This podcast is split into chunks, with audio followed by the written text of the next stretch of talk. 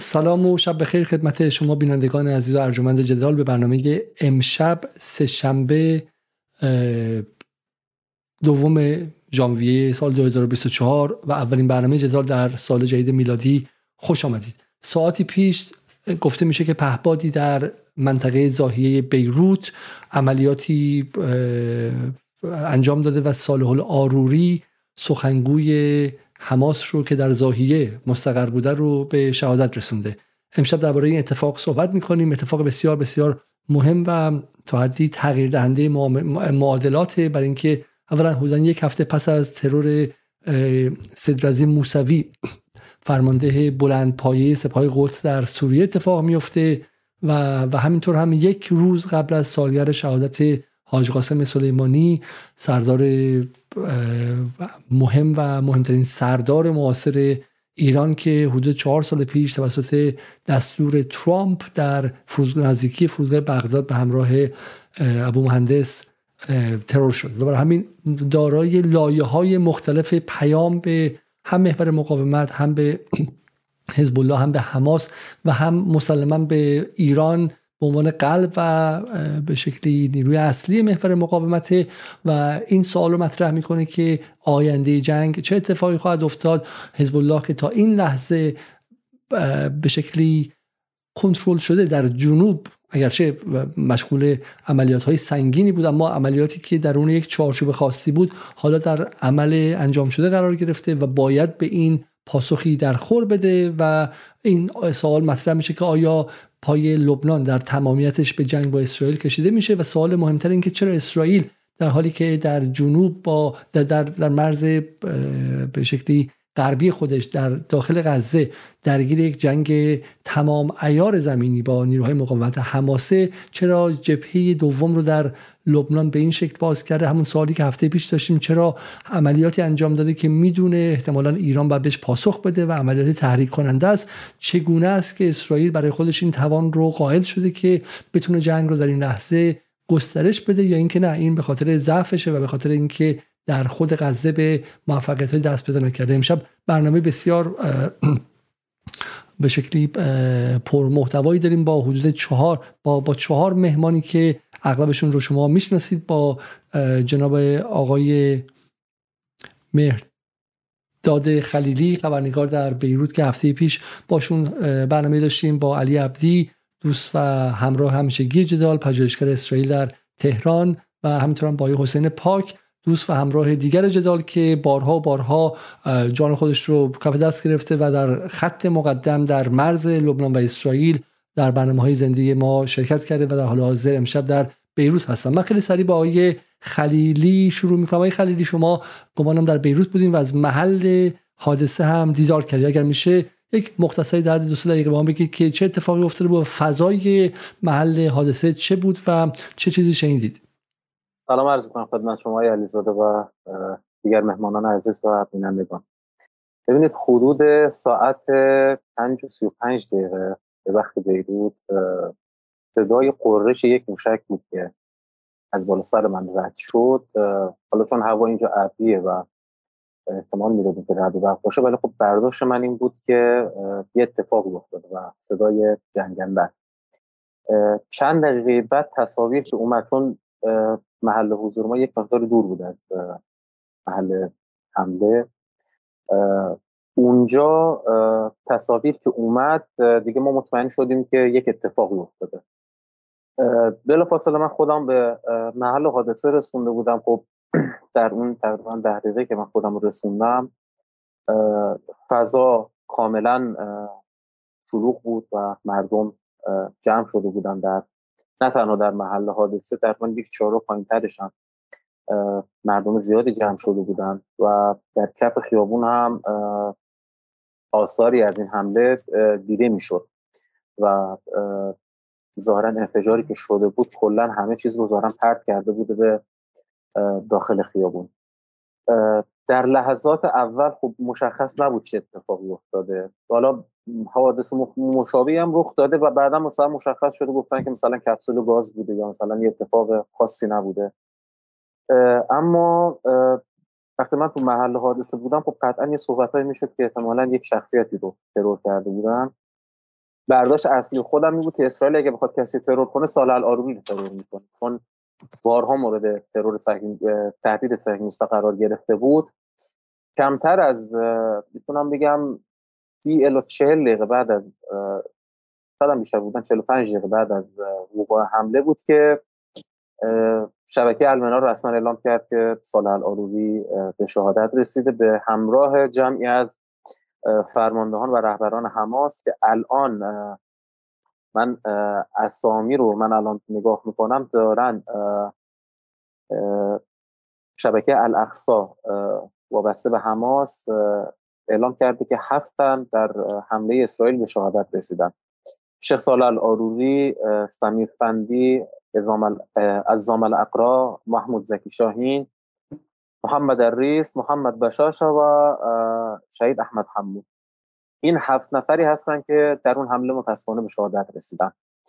و از اونجایی که این حمله تقریبا اولین حمله صهیونیست‌ها به زاهیه جنوبی پس از 2023 به حساب میاد می‌تونیم بگیم که صهیونیست‌ها یک خط قرمز بسیار بزرگ و خطرناکی رو رد کردن و با توجه به که سید حسن نصرالله دبیرکل حزب الله فردا بعد از ظهر ساعت هفت به وقت تهران سخنرانی داره. احتمال زیاد ما باید منتظر بشیم ببینیم که فردا آقا سید چه پاسخ به مسئله خواهند داد. بسیار ممنون از صحبت فشرده و منسجم شما. من میرم سراغ آیه حسین پاک که ایشون هم در بیروت هستن و ایشون هم در منطقه بودن. آی پاک شما چه چیزی دیدید و مشاهدات شما چه چیزی بود؟ غیر از اینکه ما در برنامه دیگه هم دیدیم که شما مقابل اونجا داشتین گزارش تهیه می‌کردید و انگار منطقه رو به خاطر مسائل امنیتی بعدا خواستن که خبرنگار ازش خارج شن. فضا چی بود؟ چه چیزی دیدید و فکر کنین که چه اتفاقی افتاده؟ سلام و احترام. حمله پهپادی اسرائیل رژیم اسرائیل به زاهیه جنوبی بیروت بعد از 17 سال اتفاق افتاد به واسطه سموشک لیزری ساختمانی در بزرگراه شهید سید هادی نصرالله که خیابان اصلی زاهیه جنوبی بیروت هست. این بزرگراه منطقه الکفاعات یعنی انتهایی ترین نقطه زاهیه رو به بیروت وصل می‌کنه به منطقه اتیونه این انفجار تقریبا در میانه این بزرگ راه اتفاق افتاده بود در یک ساختمانی که در برخ همین بزرگ راه قرار داشت و این حمله به واسطه سه موشک انجام شد که بخش های زیادی از ساختمان چند خودرو و مغازه های اطراف این ساختمان هم آسیب دیده بودند. بنده در جایی که بودم صدای سه انفجار رو به وضوح شنیدم. سریعا خودم رو به منطقه رسوندم و فاصله کمی با اونجا داشتم. دقایقی بعد از حمله خودم رو به اون منطقه رسوندم. نکته مهمی که از لحاظ روانشناختی برای من خیلی مهم بود چون صحنه هایی رو از نبرد سال 2006 به یاد داشتم. نکته بسیار مهم این بود که با توجه به اینکه لبنان تقریبا 90 روز هست در یک چنین جنگی است مردم زاهیه دست پاچه نشده بودند. با توجه به اینکه تقریبا در دقایق ابتدایی هم مشخص نبود که هدف این حمله چه کسی هست. آیا لبنانی هست آیا فلسطینی هست و آیا چه کسی هست؟ سریعا خودم رو به منطقه رسوندم و خیلی برام جالب بود با توجه به اینکه هدف این حمله مشخص نبود و امکان داشت حتی یکی از فرماندهان حزب الله هدف این حملش بوده باشه. مردم در زاهیه دست پاچه نشده بودن و خیلی برخورد مناسبی رو با این حمله داشتن و سعی کردن خدمت شما عرض بکنم کمک بکنن. و نکته جالبی که من در خبرگزاری دانشجو هم این رو پوشش دادم در حین اینکه مردم آمدن به سمت محل انفجار یک عامل انتحاری در حال دویدن به محل انفجار بود که توسط نیروهای ارتش لبنان بازداشت شد و اجازه ندادند که مأموریتشون انجام بده. تصاویرش الان در خبرگزاری دانشجو موجود هست اگر دوستان بخوام ببینن. عامل انتحاری که موهاش رو هم حنا بسته بود و کمربند انتحاریش آماده انفجار بود. ولی خب خدا خیلی رحم کرد که نتونست به محل انفجار برسه و اینو اینو توضیح میدیم. ببخشید در واقع عملیات که توسط پهپاد انجام شده پهپاد خب مسلما در اختیار اسرائیل یعنی آسمان بیروت که کسی نمی‌تونه بیاد ولی عامل انتحاری که این سلفی و معذرت می‌خوام وهابی و نیروهای منصوب به داعش و غیره این کارو می‌خواست بکنه. درسته؟ بله. ببینید یک به دلیل وجود تعداد بالایی از مهاجران سوری در لبنان که اینها عموما هم سابقه حضور در گروه های مسلح سوری که در سوریه می جنگیدن از جمله داعش و دیگر گروه های مسلح این در این اتفاق اتفاق بعیدی نیست و خب اونها با استفاده از بلبشویی که در اون زمان اتفاق افتاده بود احتمالا خودشون رو برای انجام عملیات تکمیلی به اون نقطه رسونده بودن. خب خدا رو شکر خدا رحم کرد و این اتفاق, اتفاق عجیبی نیست ولی از این همدستی و هم به شکل نزدیکی زمانی یک عملیات که از اسرائیل هست با تنها دموکراسی خاورمیانه کشور مهد LGBT و نیروهای هم دگر, دگر, جنس دگر باشان جنسی و دوست آمریکا و بعد سلفی ها و داعش و غیره. این که همزمان میشه این عجیبه. مثل در واقع اتفاقی است که سال گذشته در ایران ما دیدیم در زمینه عملیات انتحاری داعش در در, شاهچراغ شیراز همزمان با به شکل انقلاب فمینیستی زن زندگی آزادی در خیابانهای تهران و شهرهای دیگه. من از این نظر میگم که این کنایه رو انگار واقعا خودشون در نظر نمیگه اگر این این عملیات خدا نکرده موفق می‌شد چگونه داعش و اسرائیل به رغم تمام تضادهای ایدئولوژیکشون در عمل چقدر با هم دیگه همگرا هستن؟ بسیار خب این نکته نکته مهمی بود. استاد من آقای عبدی بهتر می‌تونن توضیح بدم که در طول سالهای اخیر چه در سوریه چه در بیرون سوریه چه در لبنان هماهنگی کاملی. میان گروه های مسلح تکفیری سلفی و داعش و رژیم صهیونیستی وجود داشته. بوده زمانی در سوریه که در منطقه قنیتره و در درعا نیروهای مسلح تکفیری با هدایت عملیاتی رژیم صهیونیستی با نیروهای مقاومت از جمله فاطمیون درگیر بودن. یادم میاد در یک مقطع زمانی در جنوب سوریه در نقطه رژیم صهیونیستی با صهیونیست با تکفیری ها روی زمین حضور داشتند در اون منطقه و با نیروهای فاطمیون درگیر بودند و خب این هماهنگی بین اونها وجود داشته. البته چیزی که در رسانه ها معروف بود این هست که زخمی ها و مجروحین تکفیری ها در اسرائیل درمان می شدن خب قطعا هماهنگی میان اینها بیشتر از این سطح هست هم هماهنگی اطلاعاتی و هم هماهنگی عملیاتی در طول جنگ سوریه و انتقال سلاح از مرز اردن و همین مرز لبنان به سوریه کاملا با هماهنگی رژیم انجام می‌شد و اینها سابقه عملیاتی بسیاری با هم دیگه دارن. بسیار خب من میرم سراغ آقای عبدی و سوال محوری رو مطرح می‌کنم. آقای عبدی چه اتفاقی داره میفته آیا این نشانه اینه که به شکلی رژیم اسرائیل در وضع بهتری داره قرار می‌گیره و تونسته خودش رو سرپا کنه بخوام بدون رو درواسی و خیلی سریع صحبت کنیم. سوال اول سوال مهم دوم این که خب هفته پیش گفته می‌شد که اگر به ترور سید رزی موسوی سردار مهم محور مقاومت شهید موسوی پاسخی در خورد داده نشه این دست اسرائیل برای عملیات های بیشتری باز خواهد گذاشت. آیا این اتفاقی که افتاده در واقع به همین همین اتفاقه یا اینکه نه. و و چه اتفاقی خواهد افتاد؟ به نظر شما در این وضعیت شما جای محور مقاومت و جای حزب الله بودید چه می‌کردید آیا دست روی دست میگذاشتید و نگاه می‌کردید یا اینکه نه؟ مجبور می‌شدید که جنگ رو اسکلیت کنید و به مرحله دیگر ببرید و اگر این کارو کنید به قول دوستمون آقای بختیاری هفته پیش در تله اسرائیل نیفتادید؟ بسم الله الرحمن الرحیم. عرض سلام و ادب خدمت شما و بینندگان عزیز و مهمانان دیگر برنامه امشب خدمت همه عزیزان عرض سلام و ادب دارم. ببینید اتفاق بزرگی که امشب افتاد در واقع که اون رو میشه زایعه بزرگ برای محور مقاومت تلقی کرد. اولین چیزی که به ذهن متبادر می‌کنه این هستش که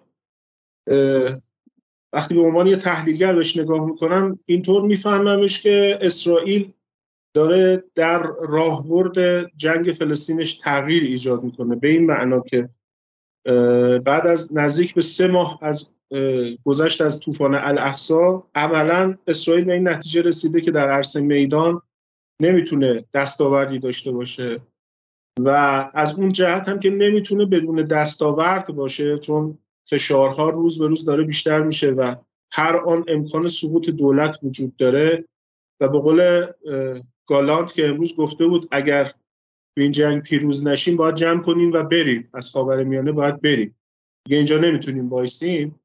باید دستاورد سازی می‌شد. خب اون چیزی که کاملا مشهوده اینه که اسرائیل در عرصه نظامی دیگه توان بیش از این نداره و بیش از این نمی‌تونه کاری بکنه تا بتونه به یه دستاورد بزرگ برسه. لذا دوباره بازگشت کرد به اون چیزی که نقطه قوتش محسوب می شده یعنی در ترور و تروریسم و در واقع کمپین ها یا کارزارهای امنیتی و اطلاعاتی.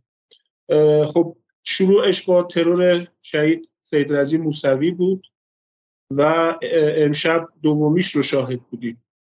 اگرچه قطعا به لحاظ نظامی شهادت صالح الاروری یک دستاورد و پیروزی محسوب نمیشه اما به هر جهت برای رژیم صهیونیستی از بعد تبلیغاتی حداقل اهمیت داره و می‌تونه این رو به افکار عمومی داخلیش به عنوان یک پیروزی ولو موقت بفروشه کما که ما امشب دیدیم در رسانه ها خوشحالی که در وجود داشت در رسانه های صهیونیستی و تو فضای شبکه های اجتماعی صهیونیستا ما می‌دیدیم که فیلم فیلمایی که از خودشون میگذاشتن شادی خودشون نمی‌تونستن پنهان بکنن و به هم تبریک می‌گفتن. بعد از هشتاد و چند روز فشار مضاعف امشب احساس کردن که به یک دستاورد ولو ناچیز رسیدن و از این جهت خب حتما براشون بسیار حائز اهمیت. خب آروری شخصیت بسیار مهم شما فهمیدین که این نمی‌تونه موفقیت باشه. چرا نمی‌تونه موفقیت باشه؟ نه در بود نظامی منظورمه. گفتم پیروزی نظامی پیروزی نظامی محسوب نمیشه. این کار عملیاتی خاصی نبوده پیدا کردن جایی که صالح آروری توش بوده؟ این دستاورد دستاورد اطلاعاتی امنیتیه. دستاورد نظامی محسوب نمیشه. یعنی از بود اطلاعاتی امنیتی حائز اهمیته. و باز میگم ببینید اسرائیل تو رویارویی با محور مقاومت ما در مجموع دو تا کارزار جدی با اسرائیل داریم. داشتیم طی این سالها. یکی کارزار نظامی بوده و یکی کارزار اطلاعاتی امنیتی. اون چیزی که طی این سالها به خصوص تو طوفان الاقصا مشخص شد اینه که اسرائیل در کارزار نظامی ضعیفتره و در کارزار اطلاعاتی امنیتی دست برتر رو داره. بدون تعارف دارم خدمت شما و اسرائیل بعد از 80 خورده روز از گذشت از طوفان الاقصا دوباره بازگشت کرده به نقطه قوت اصلی خودش. و می‌خواد که با اتکا به اون دستاورد سازی بکنه تا بتونه حداقل در برای مذاکرات خودش رو با دست برتر آماده بکنه. و این ترورها رو بعد در این شرط ببینیم. خب ترور اول در سوریه صورت گرفت و ترور دوم در قلب زاهیه که بعد از جنگ 2006 عملا مورد حجمه به این شکل واقع نشده بود و اولین بار بود که یک حمله هوایی یا یک ضربه هوایی به این شکل صورت می‌گرفت که ظاهرا با هواپیما بود اونجوری که من تو اخبار دیدم سه موشک از طریق هواپیما شلیک به هر جهت عملیات به نظر من از, از اون جهت معلومه که یک عملیات دقیق و کامل اطلاعاتی صورت گرفته و از طرف دیگه به نظر من سهلنگاری محور مقاومت تو لبنان کاملا مشهود. هم به نظر من تشکیلات امنیتی حماس هم تشکیلات امنیتی حزب الله به نظرم سهلنگاری نشون دادن. اتفاقی که امشب افتاد متاسفانه. و حتی من به ذهنم می‌رسه اطلاعات دقیق ندارم ولی فعلا دارم تحلیلی به ماجرا نگاه کنم. احساسم این که هیچ بعید نیست که اصل ماجرا یک تله اطلاعاتی بوده باشه. برای بیرون کشیدن آروری و یک قراری برای امشب که به این شکل به شهادت برسه مضاف بر این که امشب سالگرد شهادت حاج قاسم هم بوده. از این جهت به نظر خیلی حائز اهمیته. و خب موازه یک دو روزه سران اسرائیل هم قابل توجه بود. بسیار خب. من میرم سراغ آیه خلیلی آیه خلیلی آروری برای ما معرفی کنید. آیه عبدی میگن که از در نظامی این قضیه واقع این ترور ترور موفق مهمی نیست ولی خیلی معتقدن که آروری چهره مهمی بوده. به ویژه از منظر لوجستیک می‌تونین آیه سال برای ما باز کنین شخصیتش و اینکه چه نقشی داشته در تشکیلات حماس. ببینید آیه علیزاده. سال آروری جز فرماندهان دفتر سیاسی حماس بوده که سابقه جهادی داشته. و توی رده های بالای جهاد دفتر سیاسی حماس ما کمتر کسی رو داشتیم که همچه داشته باشه. سال آروری در دهه 90 در تشکیل شاخه نظامی حماس در کران باختری نقش بسیار بسیار مهمی رو داشته.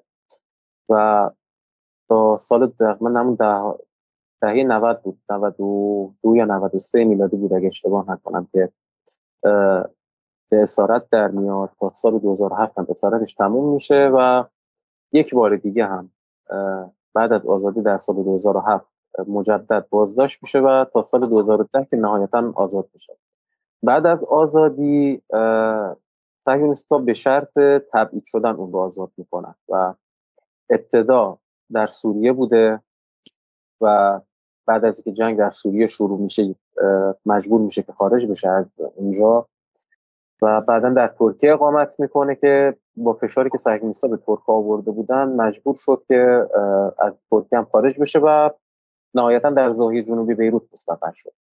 اینم بگم به محضی که از بقول معروف آزاد شد در سال 2010 و بقول معروف به سوریه سفر کرد. اونجا یکی از افراد اصلی مذاکرات تبادل اسرا بین اسرائیل و حماس بود که در سال 2011 به آزادی 1027 اسیر فلسطینی در مقابل گلاد شالی داد بعد از اون حالا ما یه سری اتفاقاتی داشتیم در خصوص حماس و ارزان به خدمت اختلافاتی که سر جنگ سوریه پیش اومده بود. سال حل آروری یکی از افراد نزدیک و می‌تونم بگم مورد اعتماد جمهوری اسلامی ایران و محور مقاومت در دفتر سیاسی حماس بود. و در سال 2017 زمانی که به نایب رئیس حماس انتخاب میشه مسئولیت ترمیم روابط بین حماس و محور مقاومت رو اصلا به سالحل آروری میسپارن از اونجایی که دو طرف اونو قبول داشتن و به قول معروف روابط خیلی گرمی هم داشته با مسئولان جمهوری اسلامی. اما یک نکته دیگه که هست سالحل آروری به عنوان یعنی در سالهای اخیر زیاد اسمش رو ما شنیدیم. در سال 2014 قبل از جنگ 51 روزه یک اتفاقی که در کران باختری افتاد. سه شهرک نشین اسرائیلی دزدیده شدن. تقریبا بعد از مدت والا دقیقا یادم نیست که چه, چه مدتی بود. اسرائیل دنبال اینا گشت و پیداشون نمی‌کرد. آخر سر هر سه کشته شدن و هر سه رو خلاصه اعدام کردند. اسرائیلی ها در اونجا رسما اسم صالح الاروری رو مطرح کردن و گفتن که صالح الاروری پشت طراحی و اجرای این عملیات بوده و اون حمله 51 روزه رو به نوار غزه انجام دادن. بعد از اینکه نایب رئیس حماس هم شد باز هم صهیونیستان می‌گفتن که صالح العارودی مکلف به مسلح سازی کران باختریه. و علاوه بر اون من حالا یه نکته رو تحلیل خودم رو میگم. ما تا قبل از سال 2017 اصلا هیچ حضوری از حماس در لبنان ما نداشتیم. اینکه مثلا گردانای قسام بیانیه بدن و بگن که ما شد گردانای قسام شاید چیز بکنن و بگن که ما در لبنان فعال هستیم و به قول معروف حضور داریم. این وجود نداشت. خب سال آروری شاخه نظامی جا... گردانه قسام رو در داخل لبنان هم پایگذاری کرده و در و مشهورترین عکسش با لباس خدمتتون که ارتش اسرائیل تهدید به ترور کرده بود و سال آروری با لباس نظامی و با سلاح اعلام آمادی کرده بود که ما آماده آماده رزم و مبارزه هستیم. من با عرض احترام خدمت های 20 سال الاروری من یه شخصیت کلیدی می‌دونم تو بحث پشتیبانی و لوجستیک حماس. بسیار بسیار شخصیت مهمی بود و وجهه و اون وجهه ارزم به خدمتتون سیاسی یا دیپلماتیکش رو نداشته. مسئولیت به معروف مسلح سازی و افزایش تسلیحات کران باختری و نوار غزه رو صالح آروری شخصا به عهده داشته. خب پس ترور صالح آروری به نظر من یکی از زدن یکی از اصلی ترین حلقه های ارتباطی بین معرف داخل و خارج فلسطین بوده. و با توجه به ترور هفته گذشته شهید سید رزی موسوی من می‌تونم بگم ترور الان سال آروری در امتداد ترور شهید سید رزی بوده. و اسرائیلی ها من جلسه قبلا خدمتتون عرض کردم آقای علیزاده. ترورهای اسرائیل از الان به بعد روند تصاعدی داره و هیچ چیزی دیگه جلودارش نیست. ببینید بزرگترین و سنگینترین خط قرمزی که اسرائیل داشت و امشب اون رو زیر پا گذاشت حمله به زاهی جنوبی بیروت بود. و هیچ کس فکر نمی‌کرد که خلاصه تروری در زاهی به این شیوه رخ بده. ما امشب دیدیم این اتفاق افتاد. و باید ببینیم میگم الان حرف خیلی زیاده تحلیل خیلی زیاده. به نظر من باید منتظر صحبت فردای سید حسن نصرالله بشیم. چون من فقط این نکته رو بگم. آقا سید قبلا عرض کردم خدمتتون تهدید کرده بودن که اگر حمله صورت بگیره و ترور صورت بگیره جواب میدن. به نظر من همه چیز فردا مشخص میشه. بسیار خوب. من از بین آقای پاک برم مستقیم سر آقای عبدی که این جواب از آقای عبدی بگیرم. آقای عبدی آقای خلیلی هفته پیشم در برنامه که ما داشتیم خیلی به سراحت گفتن گفتن که سید رزی فقط بحث دستاوردسازی یا در واقع اجبار اسرائیل و به در و دیوار زدنش نبوده. همونطور که خب میشه بگید که ترور حاج قاسم هم به این علت بود که خب آمریکا دستش بسته بود ترامپ دستش بسته بود ولی خب مهره ای زد که من و شما بدون تعارف می‌دونیم که جایگزین کردنش کار سختیه. سید رضی همینطور و الان در مورد سال آروری هم دارن میگن دو تا خط خیلی مهم انجام میده. یکی که ارتباط محوری بین ایران و حزب الله رو با حماس برقرار می‌کنه که امری بسیار پیچیده و پر مسئله است. ما برنامه خاص با آقای پاک و آقای معصومی زاده در مورد این قضیه داشتیم. بالاخره اگرچه ایران موفق شد محور مقاومت که نگذاره این رابطه کلیدی با حماس از بین بره در جنگ سوریه اما رابطه است که بخیر پیچیده است. هنیه نمی‌تونست این کار انجام بده. این کار از سار آروی برمیاد همینطور هم بحث لوجستیک مطرحه یعنی الان کمک رسانی محور مقاومت به حماس به واسطه لبنان تا حد زیادی با ترور آل آروری به خطر افتاده. به نظر که انتخاب انتخاب استراتژیکی بوده. نه فقط انتخاب پروپاگاندایی و پر کردن به شکلی دهن مثلا مخاطبان اسرائیلی. نظر شما در مورد حرف آقای خلیلی چیه؟ آقای علیزاده اگر از من درباره الاروری سوال می‌کردید همین مسائل رو می‌گفتن که آقای خلیلی گفتن. یعنی من با حرفایشون کاملا موافقم و حرف درستیه. و تو صحبت ها هم اشاره کردم الاروری چهره قبلا هم تو صحبت های قبلیمون اگر خاطرتون باشه گفتم که طوفان الاقصا در واقع سه چهره کلیدی داره محمد زیف یحیی سنواره و صالح الاروریه راجبش صحبت کرده بودیم و الاروری در واقع به لحاظ جهادی دو تا پرونده اصلی دستش بود. یکی پرونده کرانه باختری بود و یکی شعبه حماس در لبنان. بعد از شروع شدن موج جدید در واقع مقاومت در کرانه باختری که از تقریبا نوروز سال 1400 شروع شد بعد از اون بود که الاروری به هدف شماره یک اسرائیل تبدیل شد تا قبل از طوفان الاقصا هدف شماره یک الاروری بود. بعد از طوفان الاقصا یحیی سنوار تبدیل به هدف شماره یک شد که روش خیلی هم مانوف مانوف کردن. الاروری در واقع مهندس تصدیح مسلح کردن کرانه باختری هستش و کاری کرد که تقریبا طی یک سال خورده گذشته نزدیک به دو سال کرانه به تهدید شماره یک اسرائیل تبدیل شد و نشون داد که یک مغز متفکره. سابقه هم اینو نشون میده حداقل 18 سال زندان بوده مثل سنوار و در واقع زیف زبان عبری رو در زندان به خوبی فرا گرفته.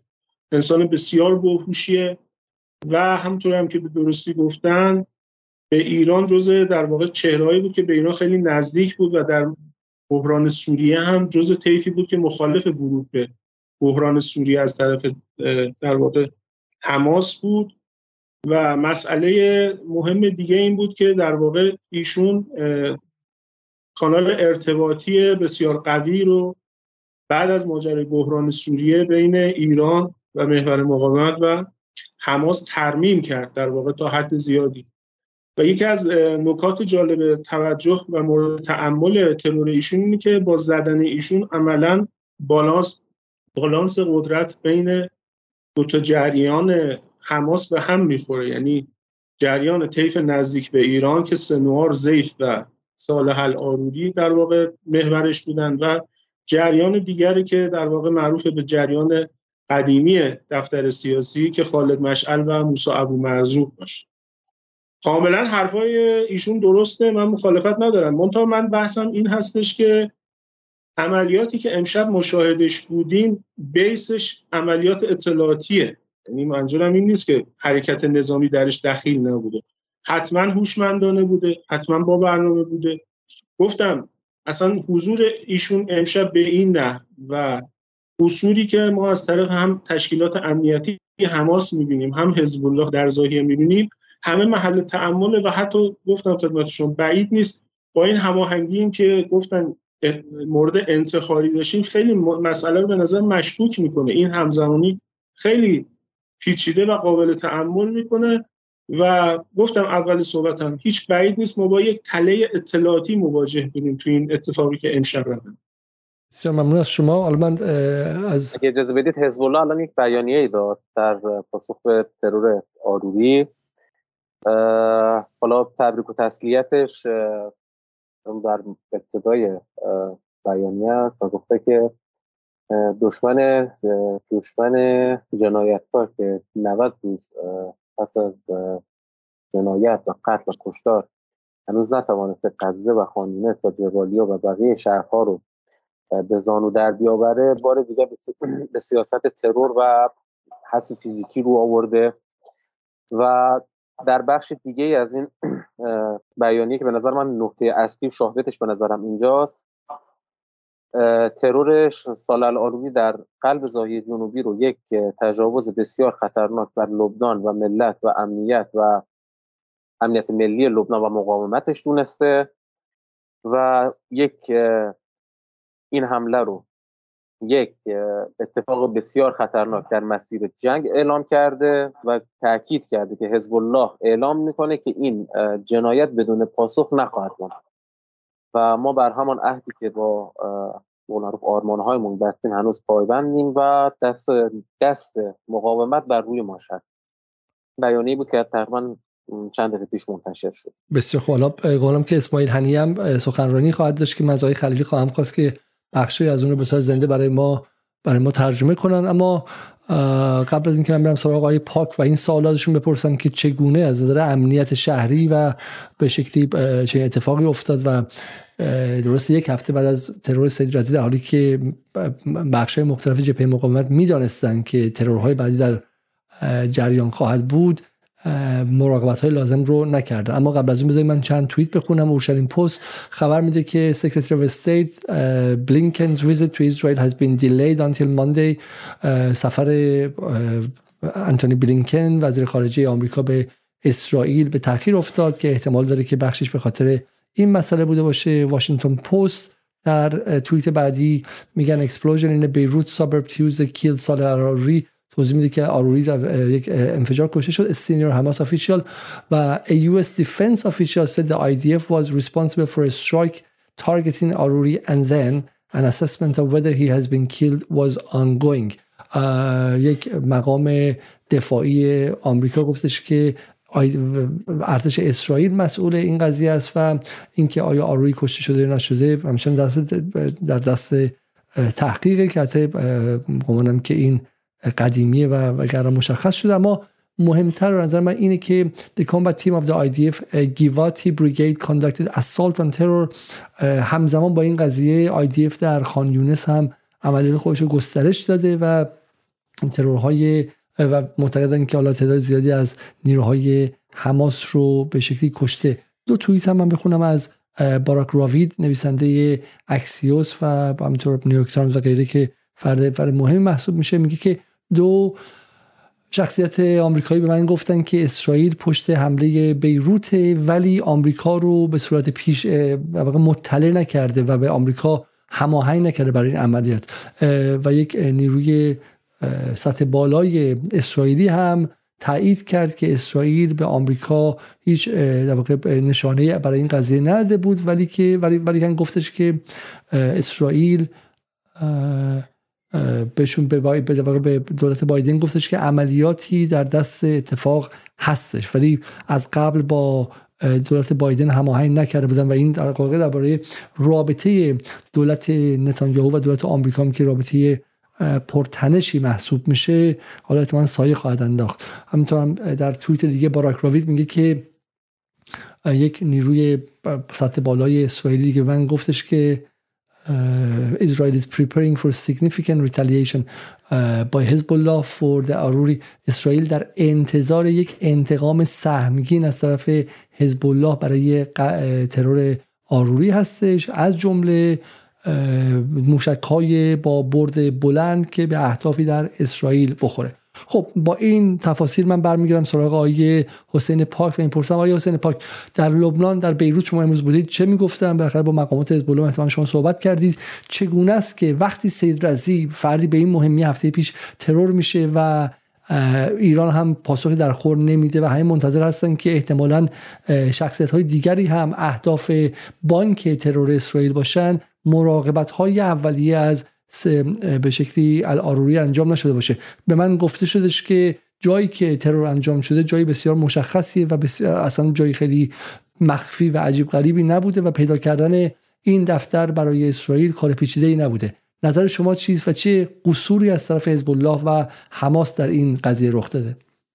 ببینید بحث ترور آقای سردار شهید سید رضی موسوی بود. بحث ترور ایشون آقای آروری کاملا متفاوت هست. آقای سید رضی موسوی مستشار رسمی ایران بودند حالا کلمه مستشار در سوریه برای رزمندگان سپاه پاسداران به کار میره ولی خب ایشون دبیر دوم سفارت جمهوری اسلامی ایران در دمشق بودند رفت آمد ایشون رفت آمد مکشوفی بود. حتی ماشین شیش دودی سوار نمی شدن و به نظرم اسرائیل در زدن آقای سید رزی کار شاقی رو از لحاظ اطلاعاتی و امنیتی انجام نداد چون ایشون خب مستشار رسمی بودند و به نوعی حضور دیپلماتیک داشتند زمانی هم که آقای فیصل مقداد در سفارت ایران حضور پیدا کردن بعد از شهادت ایشون گفتن که این یک حمله بر پیکره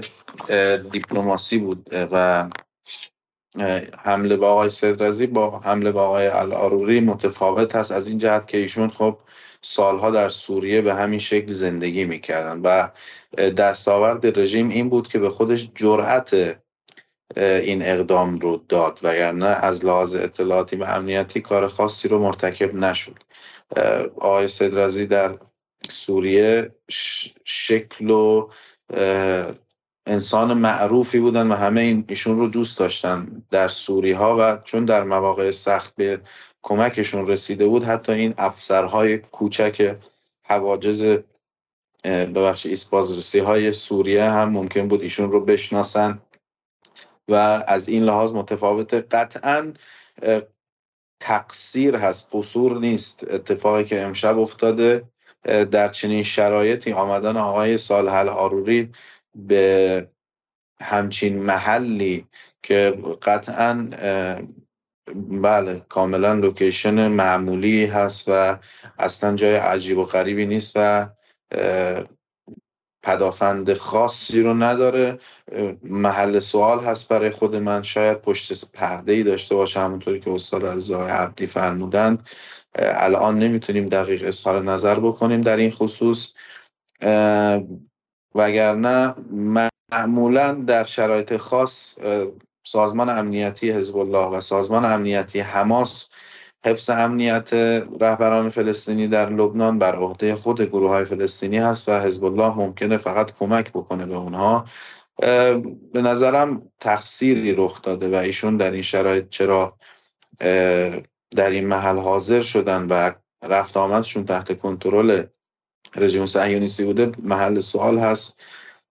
اینکه رژیم صهیونیستی جرأت داد و بزرگترین خط قرمزی که حزب الله برای خودش تعیین کرده بود اون هم حمله به زاهیه و ترور یک فرمانده مقاومت رو زیر پا گذاشت باز هم یک محل سوال جدی هست.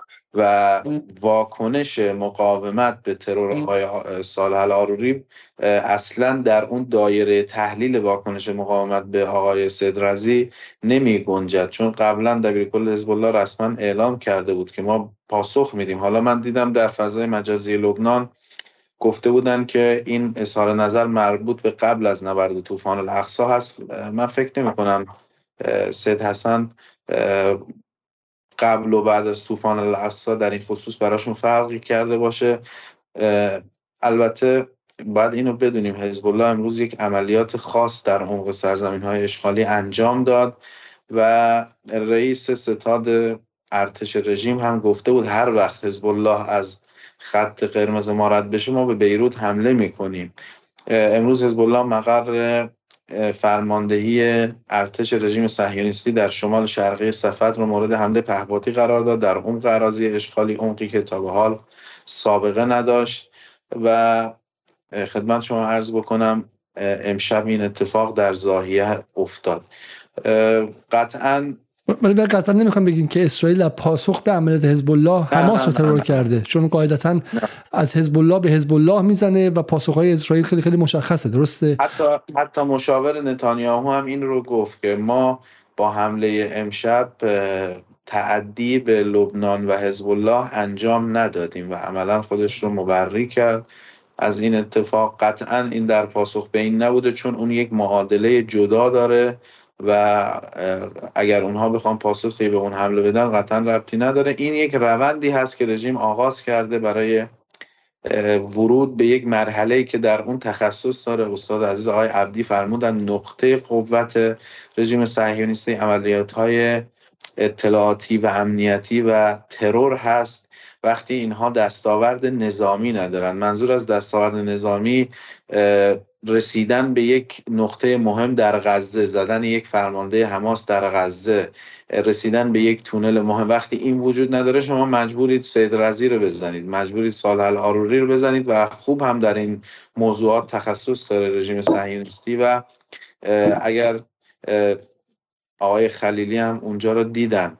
حمله خیلی دقیق انجام شده آقای علیزاده و طوری حمله انجام شده که آسیبی به دیگر ساختمان ها حتی نرسه و برای من خیلی جالب بود که حتی ماشین هایی که این ور خیابون پارک شده بودن جز یک خودرویی که شاید هدف قرار گرفته بود من نمی‌دونم خودروها هم آسیبی نبوده نیده بودن. این نقطه قوت رژیم صهیونیستی در عملیات های ترورشون که از سالها قبل اتفاق افتاده اما یک خط قرمز بزرگی شکسته های علیزاده. ما حتی ببینید بعد از سال 2006 رژیم جرأت نکرد شهید اماد مغنیه رو در خاک لبنان ترور بکنه و ترور شهید اماد مغنیه وقتی اتفاق افتاد که ایشون خارج از خاک لبنان بود و یا حتی ترورهای دیگری که اتفاق افتاده و رژیم صهیونیستی به نوعی در اونها دست داشته. اتفاق امشب اتفاق بسیار بزرگیه. و قطعا معادله جدیدی که حزب الله و مقاومت برای اون طراحی خواهند کرد کار ساده ای نخواهد بود و با قطع به قطع یقین به شما بگم این هم از اون موضوعاتی نخواهد بود که بشه راحت ازش گذشت و بگن مثلا ما نمی‌خوایم در دام اسرائیل بیفتیم و اینها. به نظرم این اتفاق اگر بیفته مقاومت اشتباه کرده و انشاءالله اتفاق نمیفته فقط من یه نکته بگم چون شرایط هم خورده باید محلم رو عوض بکنم. از شما یه اجازه بگیرم. اگر تونستم مجددا وصل بشم دوباره به شما اطلاع میدم. بسیار خب من فعلا با شما خدافزی می‌کنم و باز امیدوارم که در محله بعدی باز شما رو داشته باشیم. اما برگردیم به این نقطه نقطه خیلی خیلی مهم در اینجا و و اونم این که و اونم این که از آقای از آقای خلیلی بپرسم. خب شما خودتون در برنامه قبل گفتین که واقع در نقدتون از سپاه قدس و از ایران گفتین که برخلاف ایران سید حسن نصرالله خب، معادله اگر اجازه بدید من در تکمیل صحبت های آقای پاک جمله بگم بعد ادامه بحث ببینید خب قاعده اینه بعد از شروع طوفان الاقصا کلیه فرماندهای مقاومت به خصوص مقاومت فلسطین در واقع زندگی روزمره عادی تا قبل از طوفان الاقصا به هم خورد و وارد یک مرحله در واقع دوره ویژه شدن. و اینا همه در مکانهای امنی که از قبل تدارک دیده شده بود اسکان داده شده بودند. ارتباطات در عالیترین سطوح امنیتی صورت می گرفت ترددها رد و بدل کردن پیام ها اینکه من واقعا برام سواله و از تعبیر تله اطلاعاتی استفاده می‌کنم و نمی‌تونم هضم بکنم اینجاست که چطور در این شرایطی که اسرائیل داره دست و پا می‌زنه که یک دستاورد ارائه بکنه برای افکار عمومی داخلی خودش و در دوره‌ای که داره فریاد می‌زنه اسم زیف رو اسم سنوار رو اسم الاروری رو به عنوان در واقع اهداف شماره یک خودش و بعد آقای الاروری به این راحتی در جایی وارد میشه امشب که رسد کردنش کار پیچیده و سختی نیست. دوستان اونجا حضور دارن. من قطعا اندازه دوستان نمی‌تونم حرف بزنم. آیه عبدی دقیقا سر ببخشید حرفتون قطع می‌کنم. دقیقا جایی که هدف قرار گرفته روی بز... دقیقا نقش بزرگراه سید هادیه. یعنی من خودم به شخصه حالا مثلا روزت شهیدن گلزار شهده هر وقت می‌خوام برم اصلا چند بار من خودم از جلو اونجا حرکت کردم و خودم تعجب کردم الان که جایی که مثلا خیلی سختی نبوده. به خاطر همین واقعا نمی‌فهمم میگم من تو ذهنم اینه که واقعا ما با یک تله اطلاعاتی مواجهیم و حالا من گفتم قصور آقای پاک گفتن تقصیر ولی واقعا به نظرم دستگاه اطلاعاتی امنیتی مقاومت باید حتما رو مسئله امشب کار کنن فارغ از اینکه حالا پاسخ چه خواهد بود که اونو باید در جای خودش بحث ولی این به نظرم یکی از مسائل خیلی مهمیه که امشب بعد حالا اگه شد راجبش بیشتر صحبت کنیم. ولی واقعا این یه خطای خیلی فاحشیه. حالا به هر کی برمیگرده ولی به نظر خیلی خطای بزرگیه که آقای الاری رو انقدر راحت در زاهیه اووردن و به این راحتی ایشون مورد هدف واقع شد. این من واقعا هضمش نمی‌کنم مثلا تو اخبارم شنیدم ظاهرا جلسه ای بوده که قرار بوده مشترک باشه ظاهرا بین بچه های حماس و سپاه قدس و ارزم خدمت شما حزب الله من اینجوری شنیدم. حالا نمی‌دونم چقدر صحت داره ولی اگر همین هم باشه به نظرم از نظر امنیتی اصلا قابل دفاع نیست اتفاقی که تقریبا باور نکردنیه. یعنی بالاخره شما یه موقع است که میگی آقا اینجا سرزمین منه و من اصلا اصرار دارم که واقع حتی در مورد خود حاج قاسم هم گفته می‌شد که حاج قاسم اصرار داشت که این امنیت منه که من می‌تونم به شکلی که می‌خوام اینجا مثلا در عراق رفت آمد داشته باشم و غیره. ولی در جایی از جنگ هستیم که اتفاقا حالا شما بهش بگو استیصال یا در واقع نیاز اسرائیل و به ویژه دولت نتانیاهو و گالانت به تغییر سطح درگیری هستش. همینطور که حتی نیازش به کشاندن پای ایران و پای به شکلی محور مقاومت پای آمریکا مثلا هستش. در صورت جنگه و شما در جنگ نمی‌تونید بگی من با زیر پیرانی بدون مثلا کلاه و بدون وسایل ایمنی در خط مقدم رفتم چون می‌خواستم. مثلا جنگ هستین از دشمن هر کاری برمیاد و پیش بینی ناپذیره. برای همین سوالی که واقعا مطرح میشه این که چرا دقیقا یک هفته بعد از داستان سید رضی را من می‌دونم آقای پاک گفتن که مسئلهشون متفاوته ولی هفته پیش بر قاعدتا آلارم ها رو به صدا در می آورد زنگ ها رو به صدا در می آورد که اسرائیل در وضعیتی قرار داره که الان به همه چی تن میده. فردا ممکن اصلا چه می‌دونم در تهران بخواد کار مثلا کار غیر متعارف انجام بده. من نمی‌خوام طوری بگم که باعث ایجاد وحشت عمومی بشه. خب ولی در حال حاضر باید همگان در حالت حالا تدافعی باشن. ما من در برنامه سریا با آقای عبدی هم در برنامه بودن. اتفاق بعدی به نظرم خیلی محتمل در تهران به وقوع بپیونده. یعنی کاملا هوشمندانه انتخاب شده. دمشق بیروت و بعد تهران. در برنامه که با هم بودیم آقای عبدی عزیز در سریا حدودا یک ماه و نیم پیش بود. خب من با اینکه برنامه ما با ترس بودم گفتم بعد در ایران ما منتظر جنگ و آماده باش برای جنگ باشیم تا اینکه جنگ نشه. درسته؟ ما نمی‌خوام ایجاد وحشت کنیم ولی فردا از اسرائیل برمیاد که الان مثلا به آب ایران به آب تهران حمله کنه. خب عملیات غیر متعارف انجام بده. پمپ بنزین کوچکترینش بود. خب برای همین در چنین شرایطی شما نمی‌تونید که من حواسم نبود فکر نمی‌کردم و احساس اعتماد به نفس زیاد داشتم. و و غیره. از این نظر. بریم سال سوال بعدی. سوال بعدی اینه که جناب آقای خلیلی در هفته گذشته در برنامه ما یادآوری مهم می‌کردن. یادآوری که در حالا در ایران هم شناخته شده است. و اونم در سال 2015 اگه اشتباه نکنم یا زودتر سید حسن نصرالله یک وعده ای داد که برای زدن هر فرد حزب الله یک فرد اسرائیل خواهد خورد و این معادله تا این لحظه برقرار بوده. سوال آیا سید حسن با این قضیه به عنوان زدن یک فرد حزب الله نگاه خواهد کرد و به قول انگلیسی ها tit for tat و جواب همون رو با همون خواهد داد یا اینکه نه یا اینکه پاسخ متفاوت خواهد داد و باز هم درون context و چارچوب جدید سعی می‌کنه که عملگرایی مثلا اتخاذ کنه. ببین دایی علیزاده من حالا یه من قبلش یه نکته رو اضافه کنم به فرمایشات آقای آقای عبدی. ببین دایی عبدی من روزی که طوفان الاقصا رخ داد شاید باورتون نشه. من دائم تو بیروت حرکت می‌کردم ضاحیه حرکت می‌کردم. حواسم به آسمون بود. گفتم الان هواپیماشون میاد. فردا هواپیماشون میاد. پس فردا میاد. نیومدم. خب؟ ولی در روزهای اخیر در روزهای اخیر در این می‌تونم بله. بگم دو هفته تا سه هفته اخیر پرواز شناسایی های اسرائیل های اسرائیلی جنگنده های اسرائیلی بر تراز خیلی بیشتر از قبل شده. خب شما الان من یه عکس خدمت های علیزاده فرستادم اگه بتونن نشون بدن این عکسو. جنگنده اسرائیلی قشنگ بالا سر زاهیه بودن. تقریبا حدود ده یا نه نه در سه هفته پیش بود. پهباد اسرائیلی 24 ساعت تقریبا بالا سر زاهیه بود. در روز هم همینطور بود. خب این نکات رو من خدمتتون عرض می‌کنم تا فرمایشات شما رو من تکمیل بکنم که واقعا اگه روزهای اول طوفان الاقصا بود خب آدم نمی‌تونست خیلی چیز بکنه. ولی الان که پروازهای شناسایی و پروازهای جنگنداشون بیشتر شده چرا؟ بعد اونم جایی که اونم جایی که راحت میشه زدش.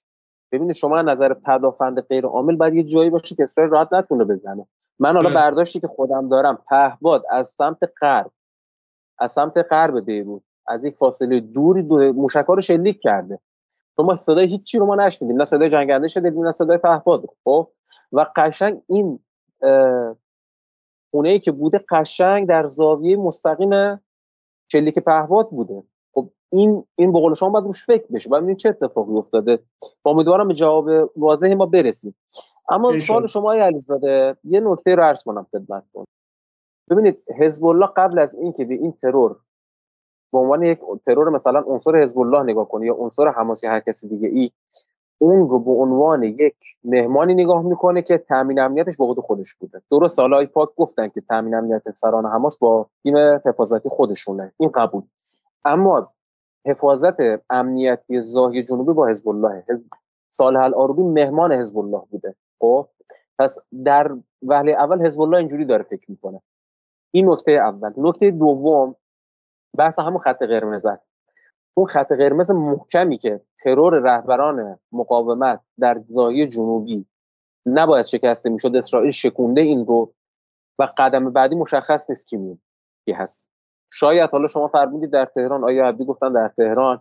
من به نظرم شاید دوباره در زاهیه شاهد باشیم اما یک مثلا مقام حزب الله رو ما شاهد شاهد باشیم. خب این دلیل دوم. و دلیل سوم هم به خاطر بحث روند جنگه. جنگ که الان در خانه داره اتفاق میفته با زدن سال الاروری به نظر من یک ضربه موقت خیلی سنگینی رو دیده.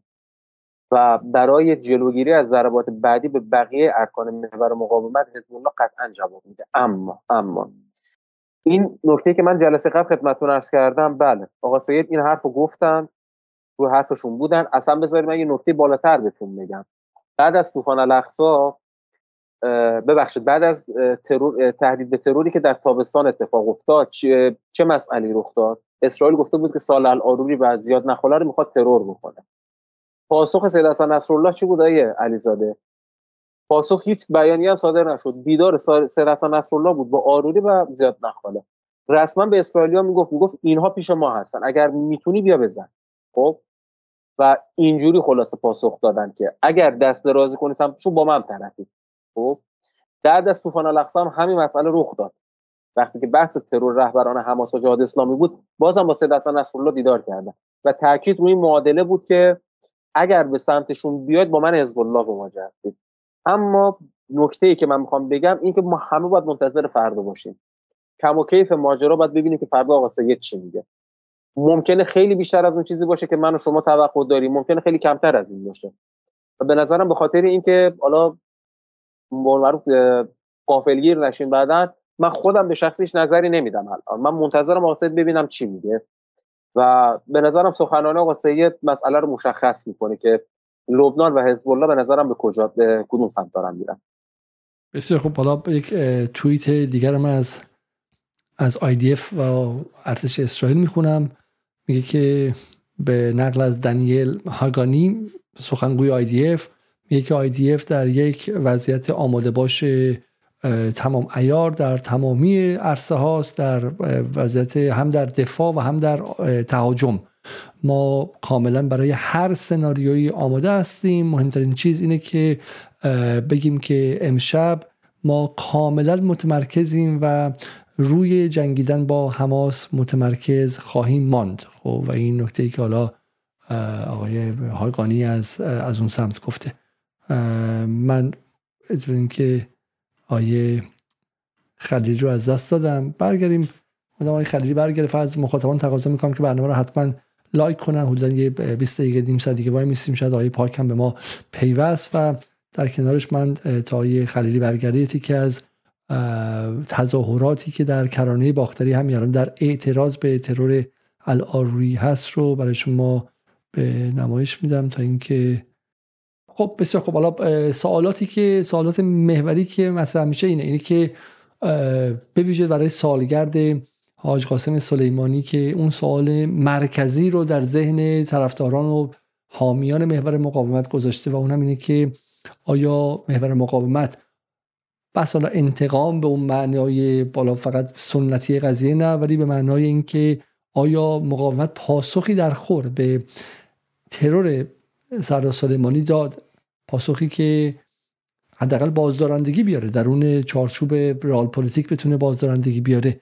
آیا این پاسخ رو داد یا یا نداد؟ این سوال به نظرم سوال خیلی خیلی مهم و سوال سوال مشروعی است و حالا این سوال به همین شکل هم تکرار میشه. فقط من یک نکته رو خودم اینجا اضافه کنم در مورد این سوال و اون و اونم اینه. اینه که من می‌بینم که در این روزها در کنار به شکلی کسانی که از دل محور مقاومت و با به شکلی با هدف همین پرسش و نقد نقد دلسوزانه می‌پرسن که آیا آیا ما این کار کردیم نکردیم. اما عده دیگه هم این رو به عنوان سرکوفت استفاده می‌کنن. ببینید مثلا نیروهای غربگرا اونها هم مرتب یا حتی مثلا به شکل اپوزیسیون اونها هم به شکلی تنه می‌زنن که شمایی که مدعی بودید نتونستین انتقام سردارتون رو بگیرین و غیره. و این به من یه مقدار به کمدی بیشتر شبیه برای اینکه اونطوری که در برنامه بایی عبدالعلی با بای ابوالفضل بازرگان هم ما این رو نشون دادیم دست ایران اگر هم بسته باشه که حالا من فکر نمی کنم لزوما بسته است بلکه استراتژی ایران متفاوته. اما اگر بستن باشه به خاطر یک از دلایل مهمش اینه که ایران مثلا به سلاح‌های پیشرفته‌تر دسترسی نداره یا حداقل قدرت اتمی ایران در این سالها محدود شده و ادعی نگذاشتد که ایران به آن حق طبیعی و تاریخیش برای تکمیل بازدارندگیش که قدرت اتمی بود برسه. چه کسانی نگذاشتن؟ همون کسانی که ایران رو دو بار در سالهای 1388 و بعد هم در سال 1401 به, به نقطه جوش اجتماعی رسوندن و امنیت داخلی رو از بین بردن و به عبارتی از امنیت داخلی برای این گروگانگیری در امنیت بین الملل و سیاست خارجی گروگانگیری کردن. و اونهایی دارن تعنی می‌زنن که خودشون دلیل این هستن که اگر دست ایران بسته است. اونها باعث شدن دست ایران بسته باشه. برای همین دو نوع پاسخ باید بدیم بنا به اینکه مخاطب شما کیست. چرا که در سیاست ایستنگاه مهمه اینکه با چه کسی صحبت می‌کنیم مهمه در کجا صحبت می‌کنیم مهمه. برخلاف اینکه میگن انظر نگاه کن چه کسی می‌گوید چه می‌گوید نه که چه کسی می‌گوید. برعکس در سیاست مهمه که شما چه کسی هستین و با چه کسی میگید. کسانی که خودشون مانع از تکمیل قوای دفاعی ایران شدن به راحتی من بگم غلط می‌کنن که بخوان تنه بزنن که چرا ایران مثلا انتقام سید حاج قاسم رو بهتر نگرفت یا هفته پیش پس از مثلا ترور سید رزید چرا مثلا تلاویو رو با خاک یکسان نکرده؟ خود اونها دلیل این هستن که ایران توانش در این لحظه محدوده. اما برگردیم به گفتگو با آقای خلیلی و آقای عبدی. خب آقای خلیفه تقاضا می‌کنم یه مقدار اگه عقب‌تر بنشینید ما یا اینکه می‌خوام من حال تصویر رو جابجا کنم. خب این تصاویر بله بله خیلی خیلی بهتره. این تصاویر از این تصاویر از کرانه باختری هم دیدیم و برگردیم سر سوالمون که سوال محوری است. از شما پرسیدم. آیا عبدی به نظر شما ایران و محور مقاومت با محافظه کاری محافظه کاری دارن می‌کنن؟ این سوالی که من بعد از ترور سید رزم می‌خواستم از شما بپرسم. و آیا این محافظه کاری که از زمان حاج قاسم شروع شد کسی مقدمه ای داشت که بالاخره داخل ایران به هم ریخته بود آبان 98 بود داخل لبنان به هم ریخته شده بود در مهر 98 داخل عراق به هم ریخته شده بود و یک زنجیره ای علیه از جنگ هیبریدی علیه کل محور مقاومت اتفاق افتاده بود و شاید ایران محافظه کاری کرد. آیا ایران محافظه کاری کرده و آیا این محافظه کاری بخشی از دلایل جرأت گرفتن و تشجیع شدن اسرائیل در حمله امشب بوده؟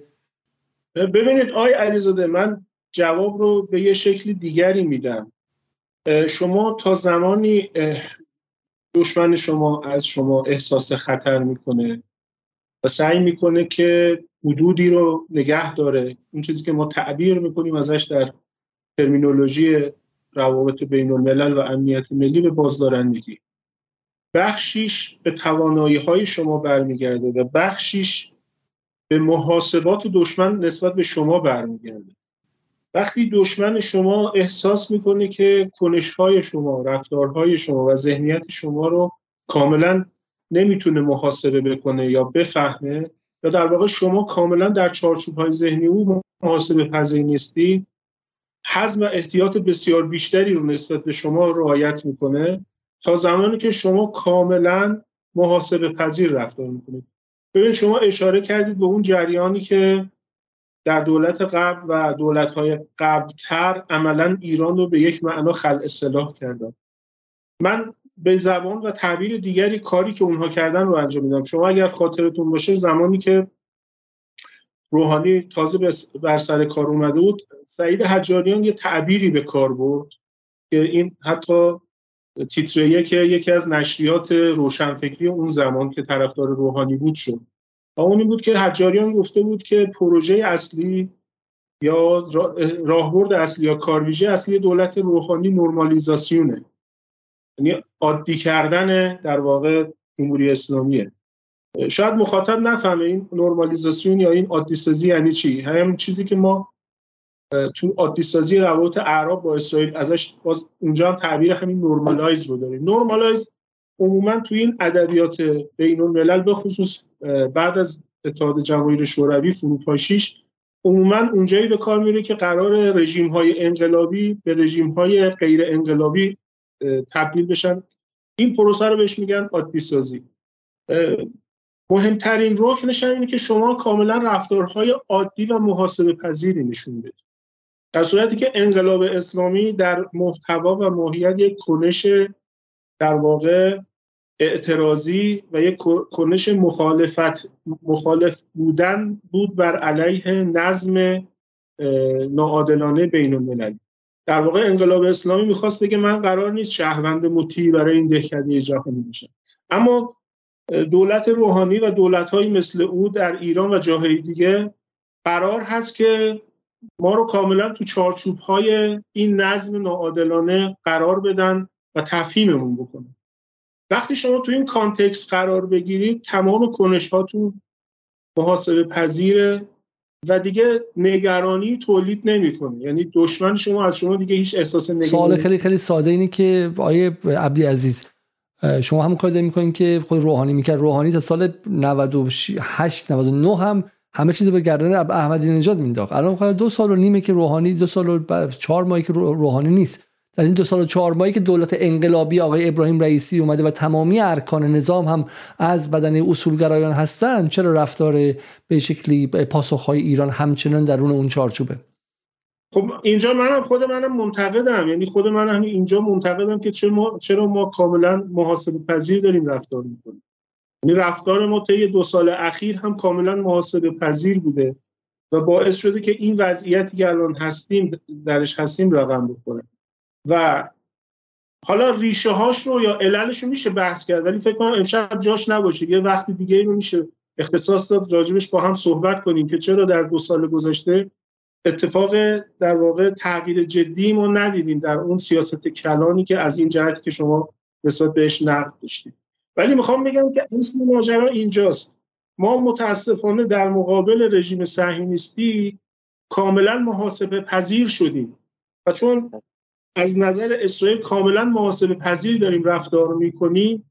او انقدر گستاخ شده که طی 14 15 سال گذشته این همه علیه ما تعدی انجام داده. ولی ما هر بار به یک بهانه از رویارویی با رژیم استنکاف کردیم. حداقل در همون چارچوب همون معادله می‌تونستیم جواب بدیم. اما از همون هم عقب نشینی کردیم.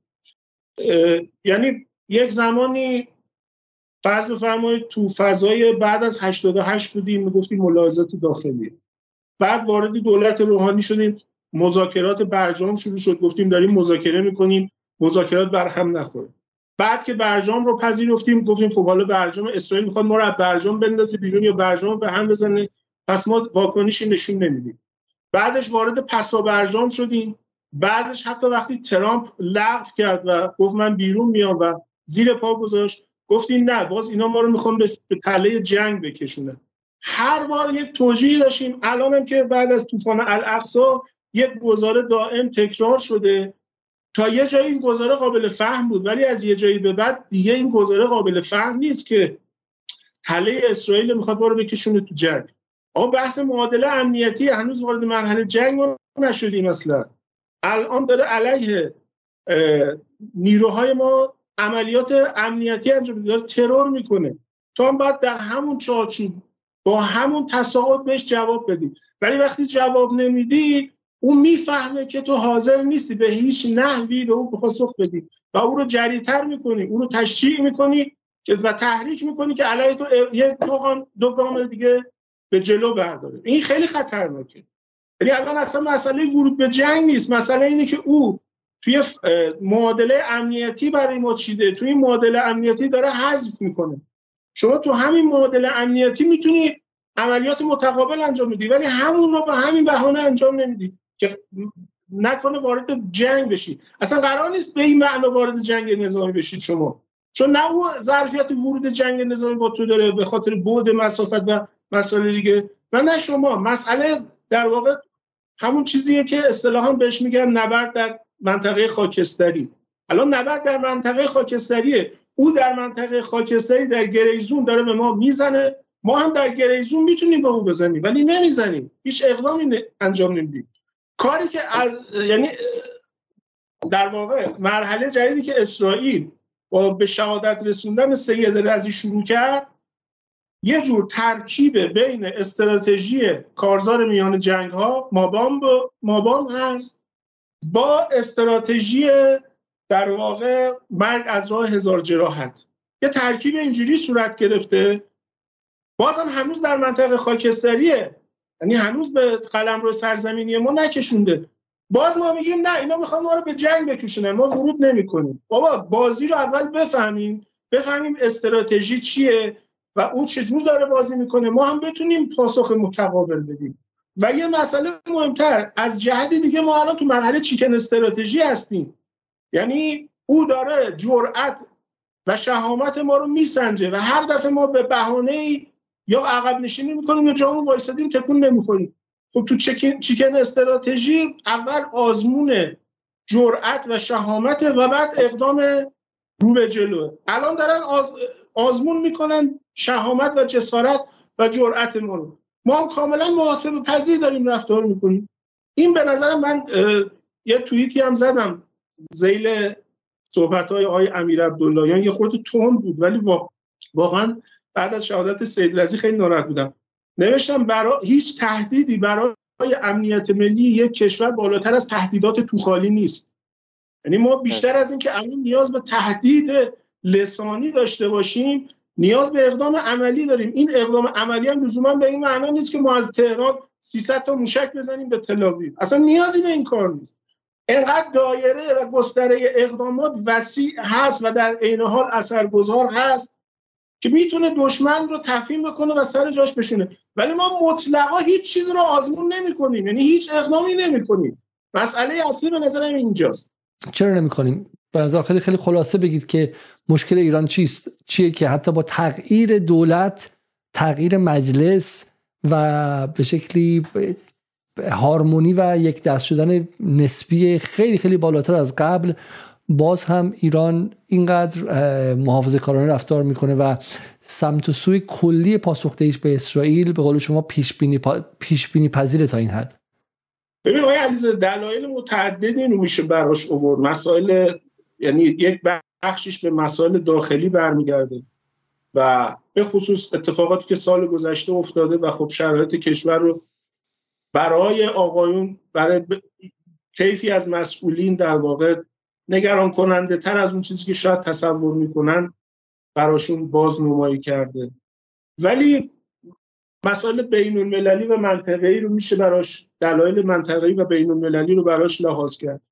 اما به نظر من شاید مهمترین عاملی که این وسط نقش داره فهمی خودم رو میگم و نگاه هم, بیشتر تحلیلیه یعنی براش فکت یا اطلاعات دقیق ندارم.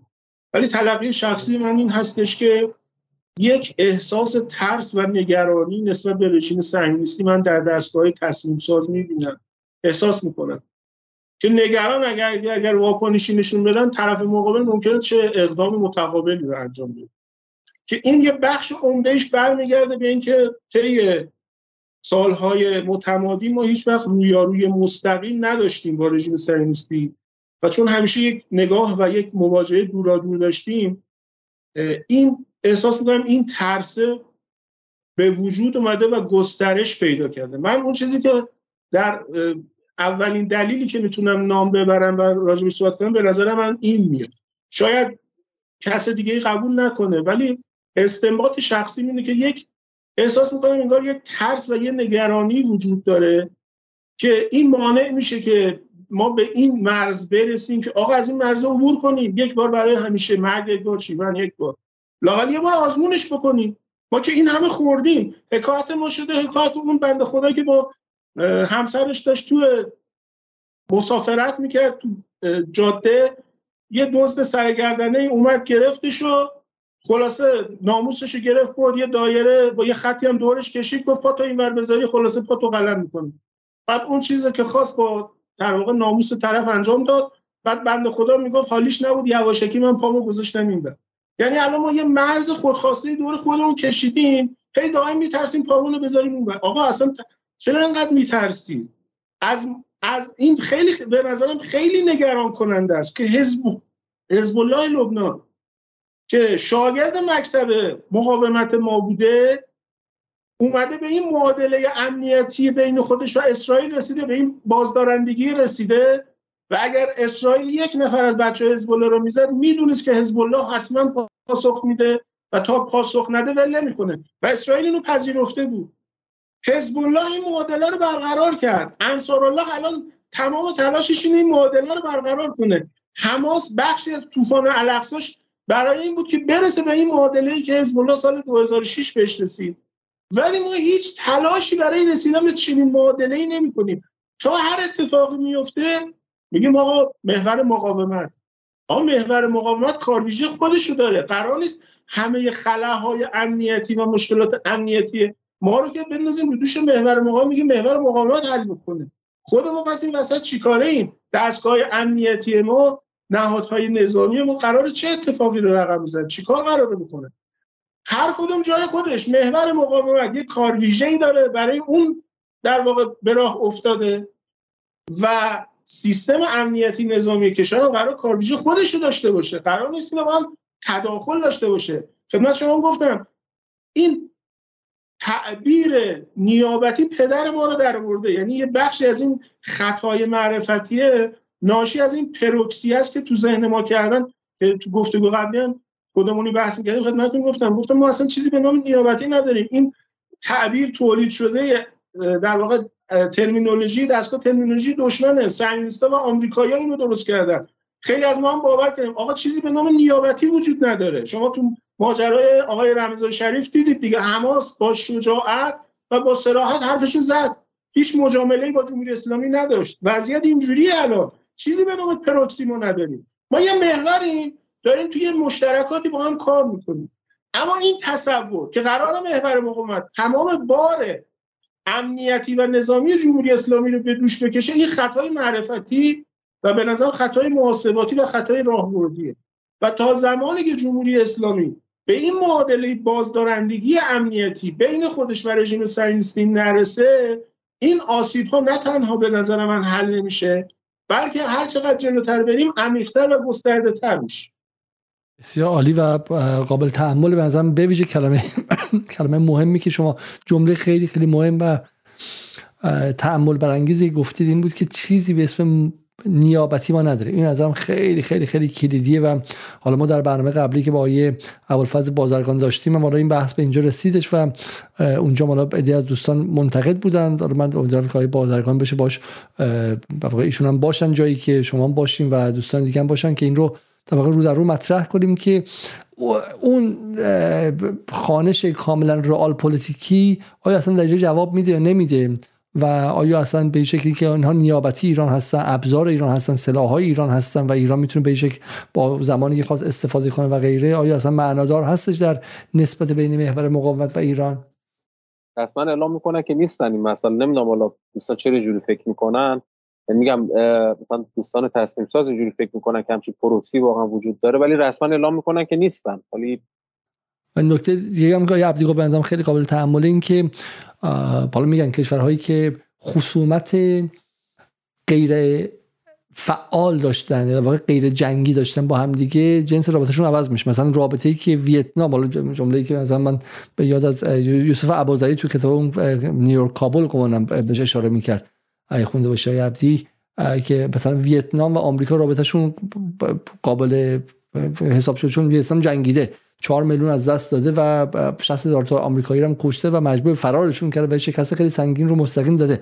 ولی خب مثلا ایران و آمریکا رو در رو هرگز نجنگیدن. یک جنگ سردی بوده که غیر اکتیو بوده برای همین دو طرف از اندازه های همدیگه و رفتارهای همدیگه بیشتر یک افسانه هایی دارن تا واقعیت. و اینجا به نظر من حرف خیلی مهمی بود که ایران داره به تدریج اسرائیل رو به یک اسطوره تبدیل می‌کنه برای خودش. با با نجنگیدن مستقیم و رو در رو. و در واقع این چیزی که غربی ها میگن پراکسی نیابت و خود ایران یواش یواش داره این دروغ غربی رو در سطح اپیستمیک و شناخت میپذیره باعث شده که ایران واقعا فکر کنه که حالا ما تو کوتا جنگ با اسرائیل سه مرحله مونده. اول لبنان رو بعد بزنیم بعد سوریه رو بعد بزنیم بعد بعد سراغ عراق بعد برسه به اینجا. و این باعث میشه که ایران یه مقدار محافظه کاری رفته این نکته خیلی مهمیه. ولی بزنید من چند تا از توییت ها و واکنش ها رو بخونم و یواش یواش حالا بحث رو تمام کنیم. اولی از الجزیره است که میگه که صدها نفر در رام الله جمع شدن و علیه ترور الاروری تظاهرات کردن. دومیش مثلا مهمه و و میگه که مصر میانجیگری خودش رو بر پاسخ به ترور الاروری ملغا کرد و لغو کرد و نه این حماس بوده که اعلام کرده که به واسطه های مصری اعلام کرده که مذاکرات تبادل مذاکرات برای آتش بس رو متوقف کرده. بسیار خوب. پس حماس متوقف کرده. و من نمیم که از خبر از کجا هستش و در نهایت دلیگیشن و به شکلی نمایندگان امنیتی اسرائیل هم مشغول ترک قاهره هستن و سفرشون رو به پایان دادن.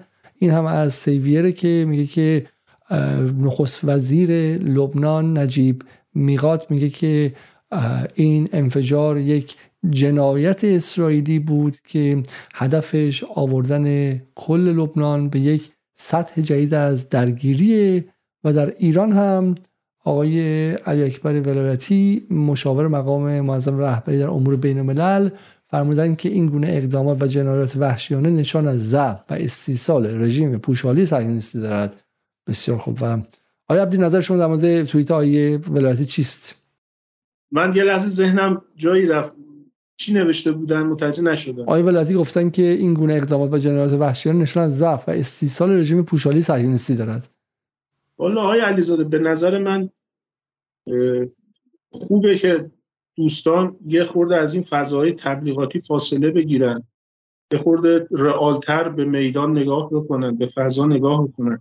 به خشم انباشته شده در سینه های جوانای خودمون نگاه بکنن که خسته شدن از این مدل حرف زدن و این مدل رجز خوندنی که خسته کرده ناامید کرده سرخورده کرده. من اسم نمیارم دیگه همه می‌دونن کدوم عزیزان تو این ایام تو این ماهها چه رجزهایی خوندن در قبال ترورهایی که صورت گرفت. و خب هیچ اتفاقی هم نیفتاد. نهایت صحبتی هم که عزیزان داشتن اگرم بهشون نقدی وارد می‌شد همیشه با یک پاسخ ما مواجه بودیم. این بود که ما می‌دونیم چی کار کردیم. صهیونیست ها هم می‌دونن ما چی کار کردیم. و سعی می‌کردن ما رو راضی بکنن با اینجا. الان به نظر میگه دوره اینجور حرف زدن ها گذشته آقای علیزاده. در دوره ای که رسانه خودش جنگه و میدان جنگه این مدلی که ما می‌دونیم چی کار کردیم سرمیستان می‌دونن ما چی کار کردیم این دیگه جواب نمیده. یعنی نه افکار عمومی داخلی رو حتی اقنا نمی‌کنه. لذا این فضا به نظرم حتی دیگه افکار عمومی داخلی رو هم نمی‌تونه اقنا بکنه. چه برسه برای خارج از کشور. یه, یه چیز دیگه من بخونم به نظر من اینکه فضا رو به داخل ایران خود بیاریم میگن که آب که سر بالا بره قورباغه ابو عطا می‌خونه و دقیقا هم اتفاقی که افتاده. خانم مسیح علی نژاد هم یک گفته که خبر فوری پس از following Israel's previous elimination پس از حذف یک فرمانده بلندپایه سپاه حالا سال آروری معاون حماس کشته شد او برای رابطه عمیقی که بین حکومت ایران و تروریست عمل تروریستی داشت شناخته می‌شد. ایران انسان سوشال میدیا reacting with the same sense of relief. ایرانی ها در شبکه اجتماعی با همان احساس شادی ازش برخورد می‌کنن که پس از ترور قاسم سلیمانی می‌کردن. They, they view these figures as part of communist oppressive circles و غیره و غیره. و حالا اینها هم به این شکل سعی می‌کنن که بخشی از جامعه ایران و بخشی از اون حالا مخالفان رو با این قضیه همراه کنن و بگن که چنین چیزهایی در داخل خود ایران هم در داخل خود ایران هم محبوبیت داره و برای این کار برن و اینها رو فاکتور کنن. حالا این هم نظر من واقعا پاسخ و جالبه که اینا حقوقی که می‌گیرن برای اینکه مثلا مقابله با تروریسم. رسما از تروریسم دولتی دفاع می‌کنن این خیلی واقعا باور نکرده نیست که در فضاهاشون رسما از تروریسم دولتی دفاع می‌کنن. یه عکس من می‌خوام اینجا نشون بدم. عکسی که آقای مهرداد خلی برای ما فرستاد. آقای خلی ماجرای این عکس چی بود؟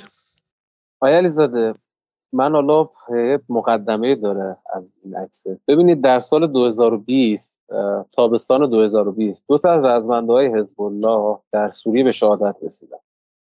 در اساس همون بحث وعده که سید حسن نصرالله داده بود ارتش اسرائیل وارد حالت آماده باش شده بود. ولی حزب الله حمله نکرد. یک هفته دو هفته ده روز 20 روز گذشت حمله نکرد. خب؟ اسرائیلی اومدن چیکار کردن؟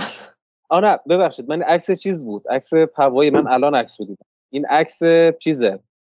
این عکسی که الان فرست براتون فرستادم. این پرواز جنگنده های اسرائیلی بود که بالا سر دقیقا بالا سرم بود که این عکس من پیس کرده بودم. یه عکس دیگه هم فرستادم براتون. بی زحمت اگه می‌تونید اونو منتشر اونو بذارید که توضیحش هم بگم خدمتتون. این عکس رو درسته؟ بله بله. اون که جیپ اسرائیلی هست. بله. بفرمایید گذاشتم. آره. آیا علیزاده حزب الله یک ماه دو ماه این حمله نکرده بود. اسرائیلی هم تو آماده باش منتظر بودن که حزب الله جواب بده. خب؟ اسرائیل چیکار کردن؟ ببینید این اسرائیلی که تو ذهن ما میچرد میترسونه که آقا حمله می‌کنه می‌زنه می‌کشه فلان می‌کنه. ارتش حزب الله آدمک گذاشته بوده داخل جیپاش ارتش اسرائیل. که آقا به حزب الله یه هدف وهمی بده بگه من این هدف بیا بزن منو خلاصم کن. خب؟ یه فیلم هم فرستادم براتون. یه آدمک رو سوار یه موتوری کرده بودن. این داشت میچرخید خب؟ مثلا در حال حرکت بود که حزب الله فکر می‌کنه این یه سرباز اسرائیلی رو بزنه خلاصه تموم بشه ماجرا. من می‌خوام بگم بابا به خدا حریف ما همچین حریفیه. خب؟ قدی که شما بزرگش می‌کنید که می‌زنه فلان می‌کنه این هم آقای خلیلی طوفان الاقصا نشون داد که پادشاه لخته به خدا قسم لخته ما به خدا ما داریم می‌زنیم به سر به قول آقای کلاش پشمی نداره. به خدا کلاش پشمی نداره. اینا هم زورای آخرش داره می‌زنه. به قرآن. من الان حرفم اینه. میگم بابا به خدا یک تصوری که از اسرائیل هست که آقا ما اگر به اسرائیل جواب بدیم جنگ را میندازه فلان می‌کنه. ببین من اولا نه خاطرخواه جنگم نه عاشق جنگم. ولی میگم این تصویری که الان تو ذهن این عزیزان هست تصویر اشتباهیه. فرمانده تو زد فرماندهش رو می‌تونی می‌تونی یه جواب بهش بدی که بگی آقا به قول معروف ما ایرانیا میگیم دیگه آقا جواب های هوی دیگه. تو وقتی طرف مقابل جوابی نگیره خب معلومه می‌رسه به زدن سید رزید معلومه می‌رسه به زدن سال خب؟ شما پرسیدید که دولت روحانی دو سال رفته ولی چرا هنوز همون رفتار رو ادامه داره. یه بارم فکر به شما گفتم. به خاطر اینکه تو دستگاه های تصمیم ساز گزاره تولید شده که با رفتن آدما آدما میره ولی اون گزاره ها هنوز حاکمن. و اون گزاره ها این بلا رو سر ما آوردن. همین چیزی که آقای خلیلی میفرمان به درستی یه گزاره تولید شده. حکایت همون حکایت اون آقایی که با ناموسش داره میره اون اتفاق افتاده. هرچی داد می‌زنی میگه آقا این لزوما همون قرار نیست جنگ بشه. این لزوما اون تله نیست. میگه نه اسرائیل هر کاری بکنه می‌خواد ما رو بکشونه تو جنگ. ما دوم به تله نمیدیم. خب بابا الان ما دیگه وسط جنگیم دیگه. این خودش الان یه جنگه. درسته که ما الان مستقیم با هم مبارزه نمی‌کنیم. ولی عملا همه الان درگیر یه جنگیم دیگه. حالا چه با قبل از طوفان الاقصا این حرف درست بودم. بعد از طوفان الاقصا که الان همه محور مقاومت درگیر شدن میگن خب جمهوری اسلامی کجاست؟ به خودم الان 90 روز هیچ جواب درستی ندارم بهشون بدم. کل مثلا عرب زبانا میگن که آقا آیا علیزاده من فقط یه نکته رو بگم. به عنوان نکته پایانی عرض کنم خدمتتون. ببین آیا علیزاده این ارتش اسرائیلیه که همه دارن ازش میترسن خب؟ و فقط می‌خوام یه نکته رو بگم. ببین آیا علیزاده مشکل ما آیه عبدی مسائل مشکلات مربوط به پاسخگویی رو کامل قشنگ توضیح دادن. ولی من میگم آیا عبدی آیا علیزاده ما یه مشکل خیلی بدتر داریم از این نکاتی که آیا عبدی گفتم. می‌دونی چی آیا عبدی؟ مشکل اینجاست که تصمیم ساز تا تصمیم گیر وقتی نمی‌خواد یک تصمیم به درگیری بگیره ماش مشکلی نداریم. درد سر بحث سیاست رسانه ایه درد سر اینه که وقتی که یه اتفاقی میفته کلی حرف زده میشه که ما اسرائیل رو فلان می‌کنیم فلان می‌کنیم فلان می‌کنیم. به موقع اجرا که می‌رسه چیزی اجرا نمیشه. خب؟ ببین من به والله قسم والله العلی العظیم قسم جلالی می‌خورم با تصمیمیش مشکلی من ندارم. ولی مسئله اینجاست اون چیزی که آبروی ما رو می‌بره اون بحث بود رسانه ایشه. که وقتی بود رسانه ای بیشتر از اون چیزی که قول معروف مد نظرت هست شما میای رسانه ای می‌کنی که اسرائیل فلان می‌کنیم و فلان می‌کنیم بعد که بحث اجرا که می‌رسه اون وقت دیگه واقعا کسی نمی‌دونه چی جوابی بده خب؟ و نکته آخر رو بگم آقای علیزاده. ببینید آقای علیزاده بحث محور مقاومت برای جمهوری اسلامی ایران یک بحث بسیار حیاتی و مهم بوده. خب به دلایل مختلف که نمی‌خوایم واردش بشیم. اما جمهوری اسلامی هم هیچ وجه حاضر نبود که سر بحث محور مقاومت مذاکری و سازشی بکنه. ما هممون می‌دونیم در بحث مذاکرات برجام مقدمه بود برای بحث مذاکرات منطقه‌ای هم جمهوری اسلامی هم آیت الله خامنه ای محکم ایستادن و گفتن که هیچ مذاکری در بحث منطقی ما نخواهیم داشت. خب و سیاست بسیار درستی بود حرف بسیار درستی بود و پاش ایستادیم. خب من می‌خوام یه نکته ای بگم. زر... ما تمام این مشکلات رو در طی سالها تحمل کردیم به خاطر بحث محور مقاومت و امنیت ملی و مسائل دیگرش خب من می‌خوام بگم الان اون بحث محور مقاومت و سیاست منطقه‌ای و جمهوری اسلامی حضورش در منطقه توسط حملات اسرائیل داره به چالش کشیده میشه. یعنی اون چیزی که سالها براش زحمت کشیدیم هزینه دادیم و پاش وایسادیم و به رو تن ندادیم خیلی از مذاکرات. به خیلی از امتیازات ما تن ندادیم که در مقابلش مثلا منطقه رو بدیم. این دیگه داره از بین میره. جلوی حملات اسرائیل رو نگیرند و جواب ندند همین بحث محور مقاومت هم که تنها چیز دم دست جمهوری اسلامی بود اونم از بین میره. حالا حالا به این راحتی از بین میره رو بزنیم. ما یه مقدار محافظه کارانه تحلیل کنیم. ولی قبل از اون من یه فیلم می‌خوام پخش کنم و از مخاطبانی که سوال دارن به هفت سوال خیلی سریع می‌خوام بخونم. از آقایون عبدی و از آقای خلیلی. ولی قبلش من یک تکه فیلم می‌خوام پخش کنم از خواهر شهید صالح آروری که با هم دیگه ببینیم این رو. ویدیویی که درش خواهر صالح آروری میگه که شهادت همیشه آرزوی آروری بود و حالا بخره آیه خلیل اگه چیز خیلی خوب مهمی هم در اینجا شما ترجمه کنیم برای ما ولی اصلش همین بود دیگه. و این حالا بخره اون روحیه‌ای که آب ببخشید صداش نبود. در این روحیه‌ای که در, در نهایت واقعا بخشی از محور مقاومت هم همینه. اینه که خانواده ها میان و سرشون رو بالا می‌گیرن و میگن ما افتخار می‌کنیم و فرزندان و برادران و عزیزان ما همینو می‌خواستن. آب بریم سر چند تا از سوالات رو من خیلی خیلی سریع مطرح کنم و و شاید به نظر من یه خورده فضا رو باز کنه. خب اول از همه تشکر می‌کنم از خانم مهناز شهابی که با از تسلیت به همه همراهان مقاومت به ما کمک کردن. من از آقای جاو زیلونگ شروع می‌کنم که میگه آیا علیزاده های چرخش سیاست های 8 ساله در یکی دو سال امکانش وجود داره؟ اونم بعد از شورش آشوب زن زندگی آزادی و آقای جاوزیلان ادامه میده. امروز آقای عبدی زوم کرده. میگه آقای عبدی آیا شما نسبت مواضع رهبری هم همین نظرات رو دارید. رهبری چندین سخنرانی داشتن. هیچ وقت مواضع تهاجمی نداشتن در این شرایط. و با تمام احترام به نظر میاد که شما آیا عبدی احساساتی شدید احساسات زده شدید و آیا عبدی کل قوا و فرمانده کل قوا و رهبری و رهبری هستن. ایشون باید فرمان رو صادر کنن. حتما ایشون با نگاه دقیق دارن رفتار می‌کنن. خب این رو من برای عبدی نگه میدارم و یک از خوبی جدال اینه که میگم برخلاف صدا سیما همه اهل جدال هستن. مخاطبان با مهمان ها خود من با مهمان ها مهمان ها با من و همه با هم دیگه ما مشغول هستیم. آیا اشکان راد میگه که استدلال ایران در عدم پاسخ به اسرائیل در منطقه خاکستری این است که احتمال دارد در صورت جواب دادن مردم سوریه آسیب ببینن و همین باعث سوء استفاده اسرائیل و آسیب رابطه بین ایران و سوریه شود. حالا حرف این مقدار عجیبیه.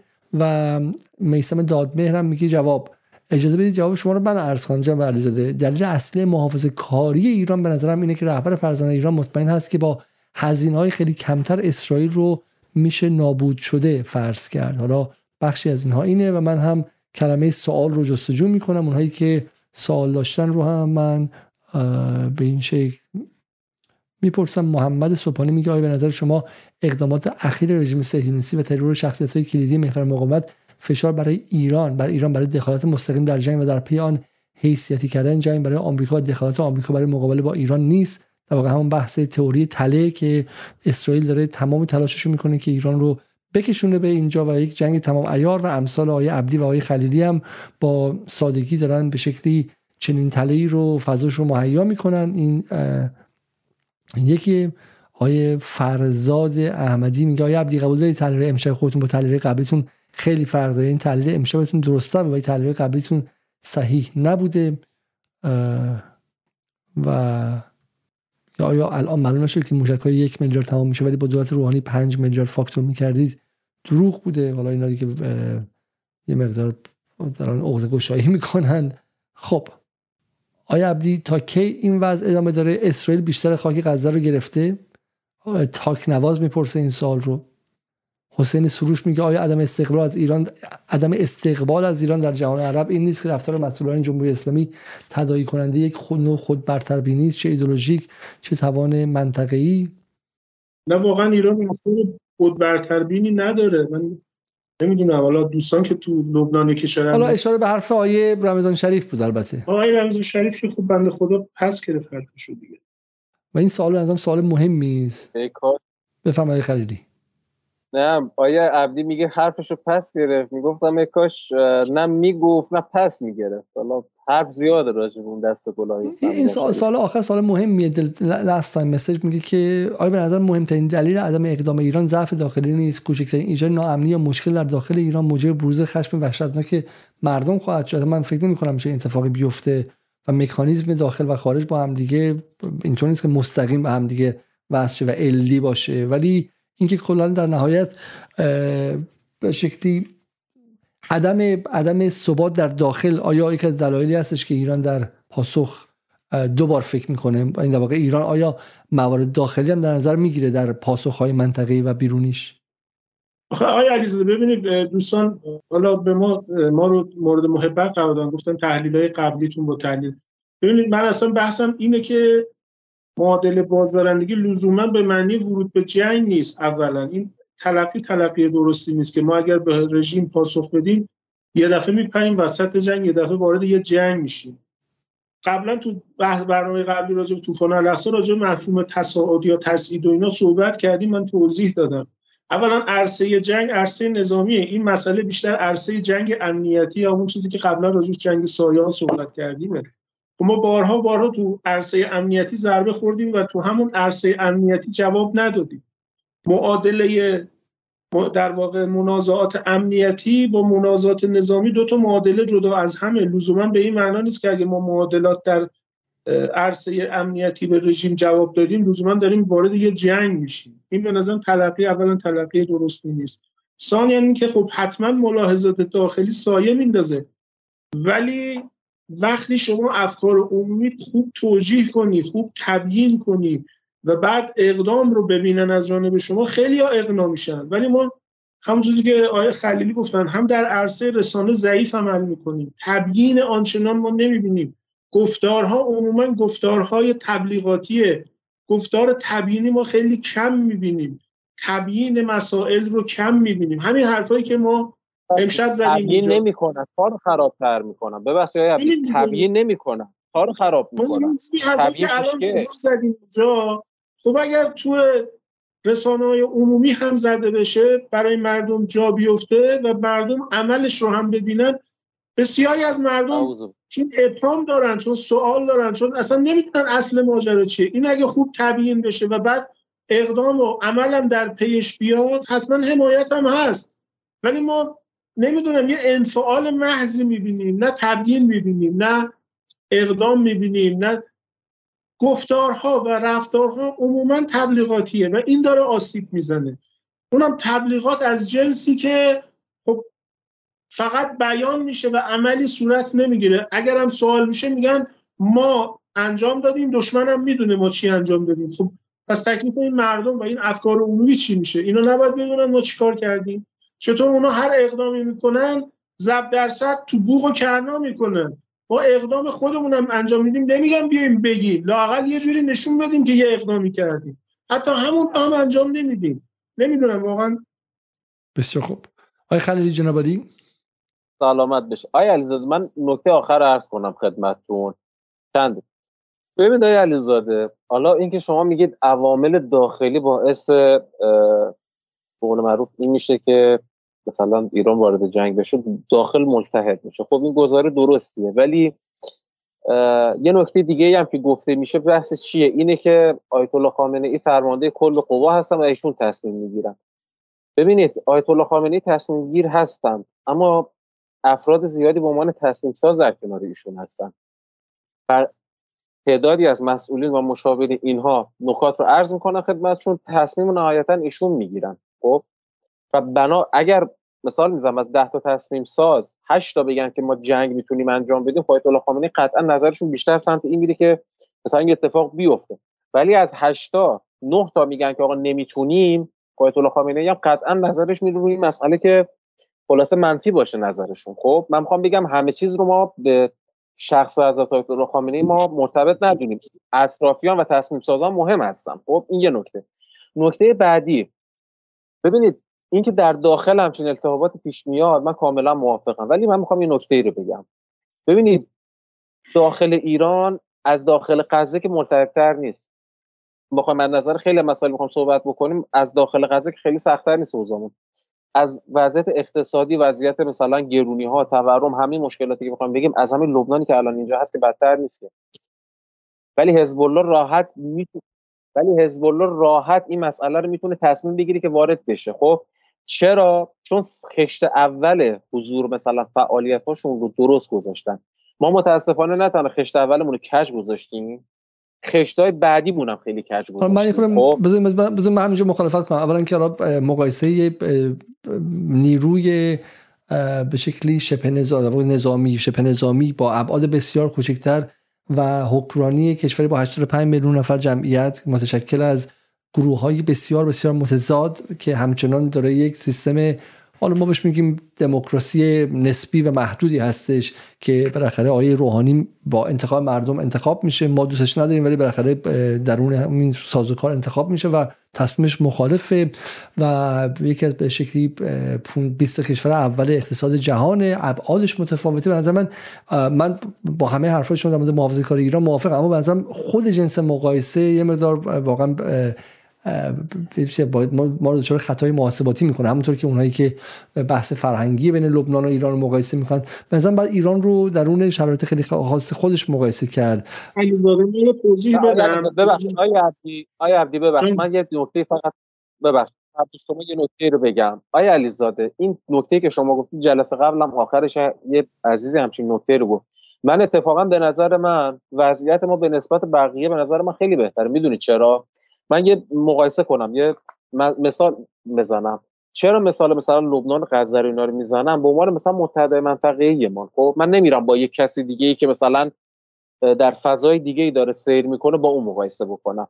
آیا علیزاده حماس حزب الله و انصارالله اینا گروه های هستن که از نظر بین المللی هیچ, هیچ اعترافی رو اونا نشده. هیچ کشوری اونها رو به عنوان یک چیز بین المللی قبول نکرده. حقوق بین المللی ندارن. و اغلبشون مثلا خود حزب الله توسط اتحادیه بخش نظامیش توسط اتحادیه اروپا تمامیتش توسط آمریکا. اینا به عنوان گروه تروریستی اعلام شدن. حماس هم همینطوره. و الان اگر کشورهای دنیا بیان یه توافقی بکنن که آقا به حزب لبنان یا مثلا به غزه ما حمله بکنیم و اینا رو نابود بکنیم هیچ حق حمایتی و قانونی اینا ندارن که بتونن خودشون حمایت بکنه ولی از اون طرف از اون طرف. جمهوری اسلامی ایران یک کشوری که در کل دنیا به عنوان یک دولت شناخته شده. در مجامع بین المللی شناخته شده است. می‌تونه حق خودش دفاع بکنه. من این مثال بر همین رفتار ایران در اون چارچوب خیلی متفاوت تریه دیگه. بالاخره شما اگر مغازه دار باشید خب اگر مغازه دار باشید رفتارتون محدودتره چون شهرداری بالا سرتونه اداره مالیات بالا سرتونه ولی یه دکهدار و یه کسی که بشه بساط می‌کنه جلوی جمع تو پیاده رو می‌تونه ده تا چیز دیگه هم بفروشه و نگرانیایی نداره. بخاطر ایران یه کشوری که محدودیت داره در اون در اون در اون روابط بین الملل کار می‌کنه. من میگم من میگم ایران نباید نگرانیش واقعا باید کمتر باشه. و بیشتر باشه دیگه قاعدتا که. نه کمتر باید باشه به نظر من چون اگه فشاری بهش بیاد راه داره که از خودش دفاع بکنه. بقیه هم همچین چیزی رو ندارن. بفهمید من در باره اون صحبت آقای خلیلی راجع به بحث تصمیم گیری یه توضیح یا یه تکمله می‌خواستم بگم خدمتشون ببینید قبل از تصمیم گیری ما تصمیم سازی رو داریم. توضیح هم دادن ما یک سری نهادهای قانونی در جمهوری اسلامی تعریف شده که اینا تصمیم سازن هم از مجمع تشخیص مسلحت شورای عالی امنیت ملی حتی مجلس بخشای دیگه. ببینید تصمیم سازی اگر کارش رو درست انجام بده خدمت بزرگی به شخص تصمیم گیر می‌کنه و عملا توان تصمیم گیری او رو بالا می‌بره. مثال می‌زنم. وقتی درباره یک مسئله نهادهای تصمیم ساز یه موقع میان دو تا تصمیم ارائه می‌کنن به فرد تصمیم گیر یه موقع میان ده تا تصمیم براش آماده می‌کنن. کسی که می‌خواد از بین دو تا تصمیم یا ده تا تصمیم انتخاب کنه قطعا وقتی با ده تا تصمیم مواجه با ده تا گزینه مواجه دستش خیلی بازتره. ولی وقتی معمولا تسکای تصمیم ساز فقط بین بله و خیر انتخاب می‌کنن خب دست تصمیم گیر رو میبندن. شما وقتی تو این مسئله و در این باره میای تصمیم های متعددی رو در عرصه های مختلفی تولید می‌کنی در اختیار فرد تصمیم گیر می‌ذاری قطعا دستش بازتر میشه و با فراغ بال بیشتر قدرت مانور بیشتر می‌تونه تصمیم بگیره. ولی وقتی گزاره های کلیشه و تکراری به صورت مستمر روی این دستگاه تصمیم ساز حاکمه و ذهن اینا رو چارچوب بندی کرده هر چی میره اون تو بر اساس این گزاره های در واقع کلیشه ای تصمیم مشخصه دیگه همون حقوق نه حالا حالا ما اینا اینا, اینا می‌دونیم ولی این دو تا نکته خیلی مهم اینه اولا که در برنامه قبلی آقای بازرگان به صورت ضمنی گفتن که ایران توسط آمریکا تهدید اتمی شده که اگر بیش از یک اندازه وارد این جنگ شه با آمریکا طرفه و آمریکا هم به شکلی به شکلی بحث رو تا انتها برده. حالا به قول شما chicken game دیگه بازی بازی ترسوندن و اینی که کی زودتر وحشت می‌کنه. با این حال بالاخره آقای بازرگان معتقد همین اتفاق در اطراف بشه بعد از ترور حاج قاسم هم افتاده و غیره. در صحبت خواهیم صحبت خواهیم کرد برنامه خاص خواهیم داشت. ولی بالاخره سوال اینه که ایران با یک declining empire با یک امپراتوری در حال افول طرفه. امپراتوری در حال افول ازشون همه کار برمیاد. درسته؟ برای اینکه به در دیوار می‌ذارن که هژمون بودن و مسلط بودن خودشون رو حفظ کنن. آقای خامنه‌ای جمله خیلی مهم میدارن در سال گذشته فکر کنم یا دو سال پیش میگن که ما در عصر گذار به نظم جدید جهانی هستیم. آینده های پیچیده و دشوار روبروی ماست. درسته؟ یعنی برخلاف خیلی ها که تو صدا سیما میارن و خیلی با افتخار میگن که تموم شد و آمریکا سقوط کرد و بزن بکوب بر جشن شادی و بکوب بر به شکلی تبل شادی و پیروزی. آقای خامنه‌ای که تمام عمرش حداقل از زمان رهبر مرگ بر آمریکا گفته و از خطر دشمن و آمریکا و دشمن گفته الان احساس خطر می‌کنه اتفاقا. من نظر من این نکته هوشمندانه یعنی که کسی که باید بر اساس تصویری که حالا غرب ازش میده الان باید بگه حالا که داره آمریکا ضعیف میشه بزن نابودش کنیم میگه الان باید خیلی محافظه کار باشیم اتفاقا چون آینده های پیچیده و دشوار اینجا هستش. خب سوالی که مطرح میشه اینه که الان اسرائیل من می‌خوام نقش وکیل مدافع اون طرف بازی کنم.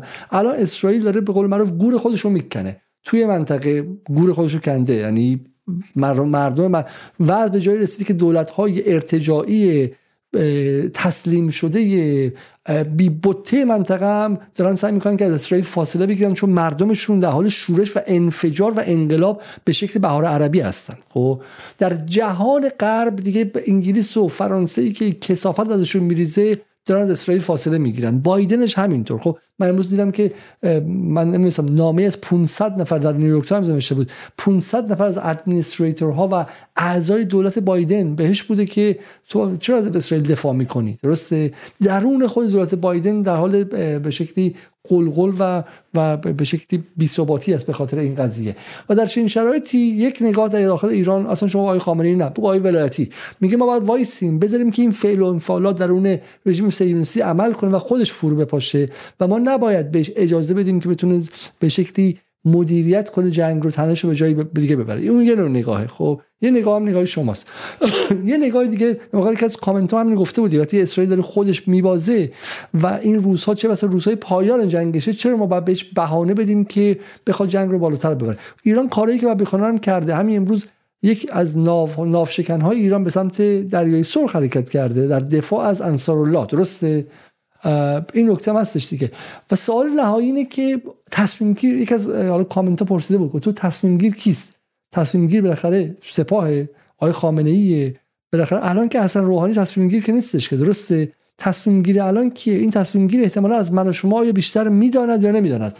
همین در واقع بحثی که می‌خوام بکنیم آیا از روی ترس یا از روی اینه که شاید معادلات بیشتری می‌دونن حتی معادلات میدانی بیشتری می‌دونن؟ یا اینکه نه شما معتقدید که پارادایم به تدریج عوض شده و لنزی که بر تصمیم سازان ایران زده شده که در تصمیم گیری موثره به تدریج این شده که ما نباید وارد جنگ تمام عیار شیم.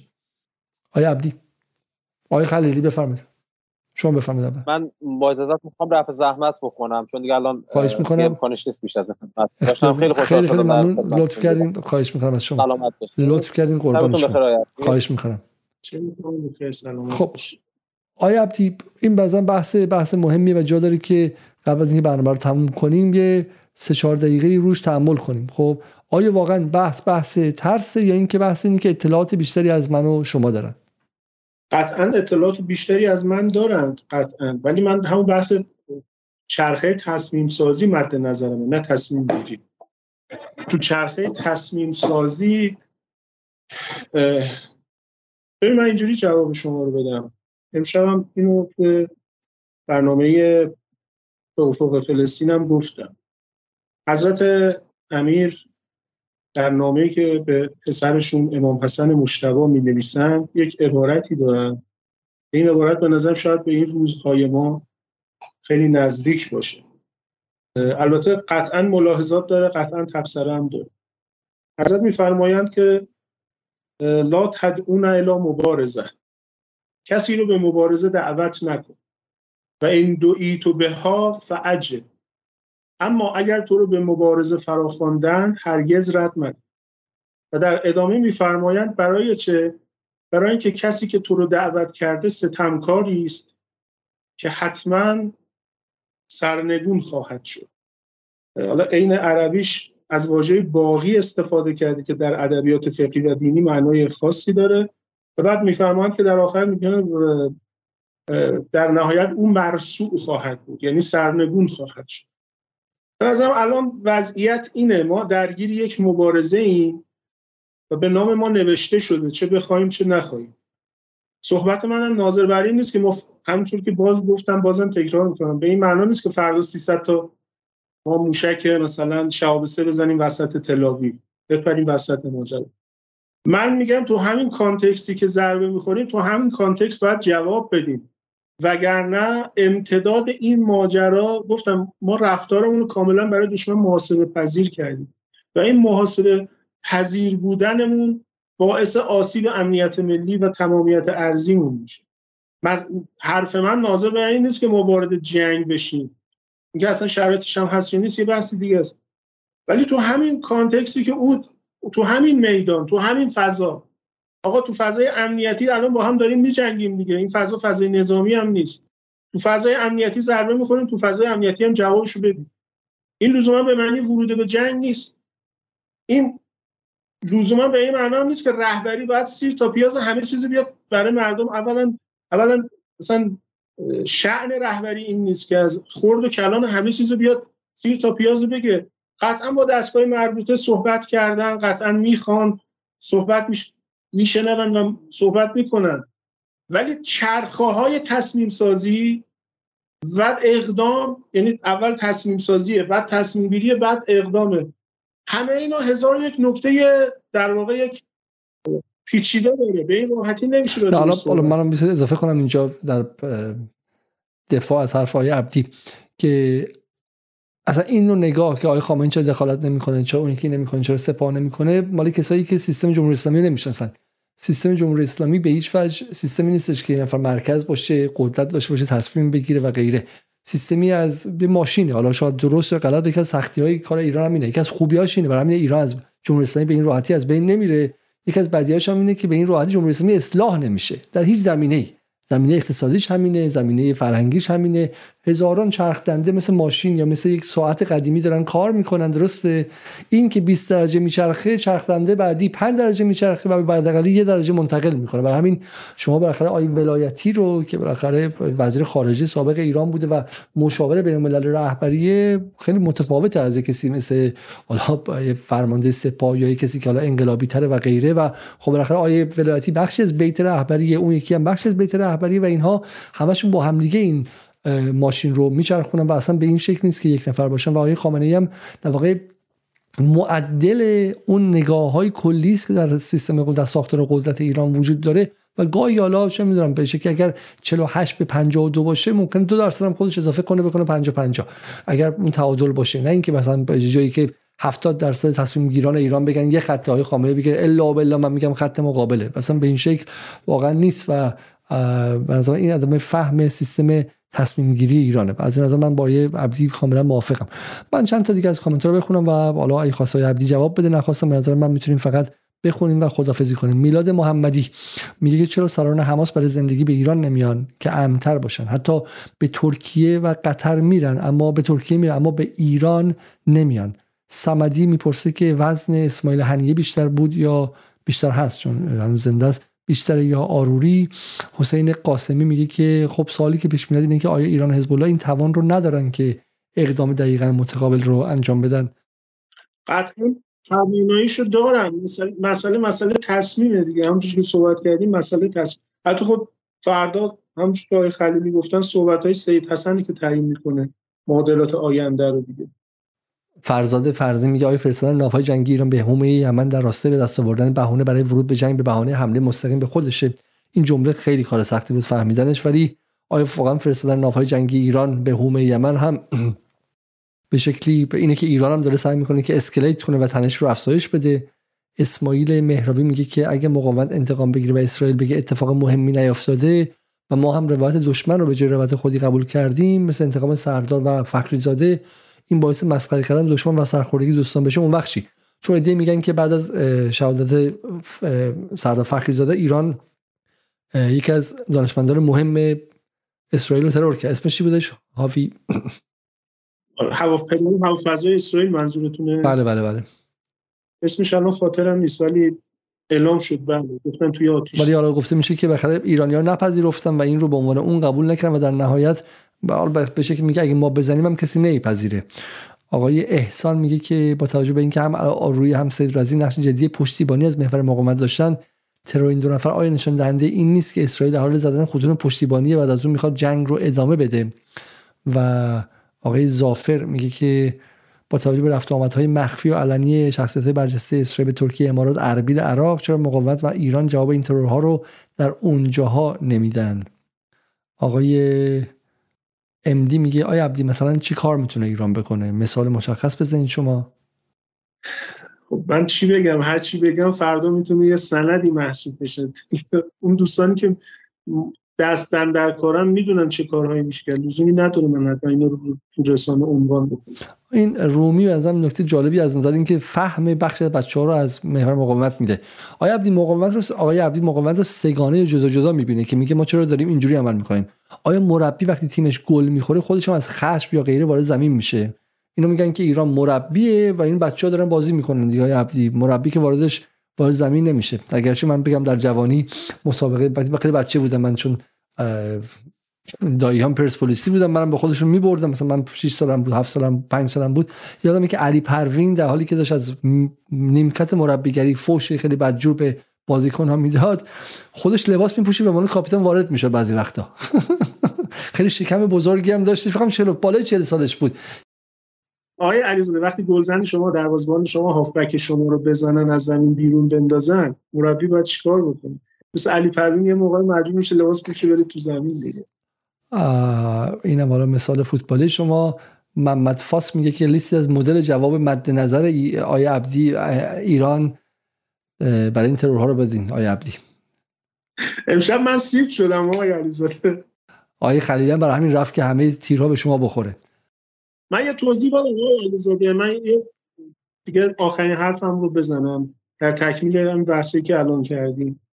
ببینید مثال می‌زنم. در شورای عالی امنیت ملی کشور عالی ترین نهاد تصمیم سازی امنیتی تصمیم ها گرفته میشه خدمت مقام معظم رهبری میره. ایشون اگر توشیح بکنن یا امضا بکنن دیگه قانونی میشه. شما دو تا دو حالت رو در نظر بگیرید برای شورای عالی امنیت ملی. یک وضعیتی که یک مسئله اتفاق میفته مثل مسئله ترور شهید سید رزی موسوی یا امسا یا شهید ترور شهید فخریزاده یا سردار دلها. مقامات امنیتی هستند نظامی هستند مقامات وزارت خارجه و دیپلمات هم هستن. نظامی ها میان حرف خودشونو می‌زنن امنیتی ها میان حرف خودشونو می‌زنن دیپلمات ها میان حرف خودشونو می‌زنن. در نهایت تو دبیرخونه جنبندی میشه خدمت مقام معظم رهبری داده میشه. این یک وضعیته. وقتی میگم نظامی ها یعنی نظامی ها میان صد کار میگن. یعنی آقا ما آمادگی 100 درصد داریم برای فلان کار برای اینکه مثلا تمام پایگاه آمریکا رو تو منطقه بزنیم. امنیتی هم میاد میگه آقا ما تمام شبکه های دشمن رو می‌تونیم بزنیم شبکه های جاسوسی و فلانی. دیپلمات میاد میگه آقا این سطح از اقدام موقعیت بین المللی ما رو در معرض خطر قرار میده. ما با این مخالفیم. چلنج نهایی اینا جنبندی میشه خدمت مقام معظم رهبری. این یه وضعیته. وضعیت دوم رو شما تصور بکنید که هر سه دسته وارد شورای امنیت ملی میشن اما همه با یک ادبیات واحد حرف می‌زنن. من اصطلاحا بهش میگم وضعیتی که همه دیپلمات شدن. وقتی نظامیان با ادبیات دیپلماتیک حرف بزنن امنیتیان با ادبیات دیپلماتیک حرف بزنن و دیپلمات با ادبیات خودشون حرف بزنن دیگه تصمیمی که از این شورای امنیت ملی میاد بیرون مشخصه. منظورم اینه که از اینکه نظامی با ادبیات دیپلماتیک حرف بزنن یعنی چی؟ یعنی اونها هم بیان ملاحظات وزارت خارجه رو هم لحاظ بکنن. نظامی قرار نیست ملاحظات وزارت خارجه رو داشته باشه چون اون کسی که قرار جنبندی می‌کنه خود شورای امنیت ملیه. اونجا جنبندی میشه. تو باید بیای حرف خودتو بزنی. اون امنیتی هم حرف خودشو بزنه دیپلمات هم حرف خودشونو بزنه. اما وقتی همه با یه ادبیات محافظه کارانه دیپلماتیک حرف بزنن تصمیم مشخصه. مشخ... خیلی مثال بارزش. فیلمی که اخیرا از یکی از سرداران عزیز تو همین ایام بعد از ترور شهید سید رزی خیلی وایرال شد. من اسمشون رو نمیارم. شما احتمالا طبیعی می‌دونید منظورم که خب اون عزیزمون یکی از جسورترین فرماندهان فعلی سپاه شناخته میشه. ولی ادبیاتی که اونجا دارن صحبت می‌کنن ادبیات درستی نیست. چون اولا این داره تو رسانه بیان میشه. ایشون نباید با اون ادبیات تو رسانه این حرف ها رو بزنه. ثانیا ما نظامی ها رو برای چیز دیگری می‌خواهیم. اون ملاحظات این عزیز ما رو دیپلمات ها و دیگران به اندازه کافی تو شورای عالی امنیت ملی دارن که حق و اصلاحش می‌کنن. من می‌خوام میگم ببینید از این دو وضعیت دو تا تصمیم متفاوت میاد بیرون که در نهایت رهبری باید انتخاب بکنه. این خیلی مهمه که اینجا چه آشی داره پخته میشه. وقتی همه با یک ادبیات مشترکی که یعنی هر سه دسته هر کی باید حرف خودش رو با ترمینولوژی خودش بزنه. ولی وقتی اون گزاره های کلی که راجبش صحبت کردیم حاکم باشه همه با یه ادبیات مشترک صحبت می‌کنن از دلش معلومه چه تصمیمی بیرون میاد. سناتور کنگره مجلس سنا داره میاد میگه ایران رو باید بزنیم نابودش کنیم بمب اتم بندازیم. تازه سناتوره یعنی در واقع سیاستمداره مقام پنتاگون نیست با این صراحت داره حرف می‌زنه. بعد نظامی های ما وقتی می‌خوان حرف بزنن ولو شورای امنیت ملی می‌خوان حرف بزنن با صد تا ملاحظه حرف می‌زنن. آقا تو این لباس پوشیدی؟ از موضع نظامی حرفتو بزنی. چرا تو دیپلماتیک حرف می‌زنی؟ آقای مقام امنیتی چرا از موضع دیپلماتیک حرف می‌زنی؟ عزیزان دیپلمات هستن به تعداد کافی. حرفشون هم می‌زنن. اونجا هم بالاخره برایند نهایی تصمیم گیری میشه. ولی وقتی شما کوتاه میایید از مواضع خودتون تو عالی ترین سطوح تصمیم سازی و تصمیم گیری خب معلومه از اون تصمیمی که میاد بیرون تصمیم کاملا محافظه کارانه ای هست که به قول شما رهبری هم داره برایند رو نگاه می‌کنه. رهبری که نمی‌تونه وقتی نمره تصمیم دهه یه دفعه بیاد شستش بکنه. بگه برای تصمیم شماره 60 بگیرید. نه این که خب اصلا به رهبری متصل می‌کنن که حالا میگم واقعا نفهمیدن. مثلا همون کسی که برجام رهبری داشت. آقای خامنه ای حالا من فقط توضیح بدم آقای عبدی نمی‌تونم توضیح بدم من توضیح بدم راحت تر آقای خامنه ای چون بالاخره در جایگاه کسی مثل امام خمینی هم قرار گرفته که فقیه مسلم زمان با اون قدرت زیادی بوده. برای همین آقای خامنه‌ای خودش هم محدودیت های خودشون رو همیشه اعمال کرده. درسته؟ هیچ وقت سر نکرده که مثلا یک حکم آقای امام همیشه مثلا احکام می‌داد که شاید تمام نظام مقابل اگرچه خود امام هم هرگز این کار نکرد. آیت الله خمینی با اینکه بگ رهبر انقلاب رهبرای همه انقلاب ها در فرانسه و انگلیس در مسئله ورود های آمریکا به خلیج فارس امام نفرمودن خب اگه من بودم می‌زدم. ولی اونها گفت نمی‌زدم ولی آقا تصمیمشون چیز دیگه بود. امام گفت هر تصمیم گرفتید گرفتید. این دیگه خیلی مثال واضحه همون چرا. بذار این لینزی گرامو ببینیم. Hit Iran. They have oil fields out in the open. They have the um, Revolutionary Guard headquarters you can see from space. Blow it off the map. یه بار دیگه. Saying for six months now, hit Iran. They have oil fields out in the open. They have the um, Revolutionary Guard headquarters you can see from space. Blow it off the map. این بحث اینه اینه که این خیلی حرف مهمی که آقای عبدی میزنه اینه که شما باید گروه های مختلف داشته باشی. اصلا خیلی ساده تر بگیم شما الان گروه فشارت کجاست؟ گروه تندرود کجاست که بیاد جمع جلوی. این سفارت و اون سفارت بگی بعد بریم بزنیم. این به شما اجازه بازی میده درسته؟ الان در آمریکا تمام آمریکا تمام ابزار خودش از جمله مجاهدین خلق رو در دوره برجام نگه داشته بود. با یک دست مذاکره می‌کرد با یک دست دیگه مجاهدین خواهان سرنگونی جمهوری اسلامی بودن. با یه دست دیگه صهیونیستاشون اونو می‌گفتن همشون میگو و ما توی اتاق ظریف میگو میگو ببین ما دستمون بسته است خب؟ اون ور خانم شیرین عبادی و حقوق بشری ها خواستاری که شما اصلا برید و غیره. دست خودشو باز گذاشته بود. و در حالا آیا عبدی نگو ولی ما وضعیت داریم که آیا حاجی زاده ای که تازه بهترین امید مثلا سپاه هستش و به شکلی نیروی فعالشه میاد میگه که ما به این اسد نزدیم که مثلا موقع جنگ نشه. اه! تو داری میگی که نگاه کن من دستم باز کنم توش چی نبود. و این خیلی ترسناکه این شما سپاه باید کار خودش رو کنه و اون اینه که آقا ما نابود می‌کنیم از بین می‌بریم و و سلام. دیپلماتی باید کار خودش رو کنه و غیره. و به نظر میاد که این جاها هم قاطی شده. اینه که آقای عبداللهیان روز اول میگه دستا رو ماشست می‌ذاریم پدرشون در میاریم. و از اون ور نیروی نظامی میگه که ما این کار رو نمی‌کنیم و غیره. برای همین این نظر مهمه.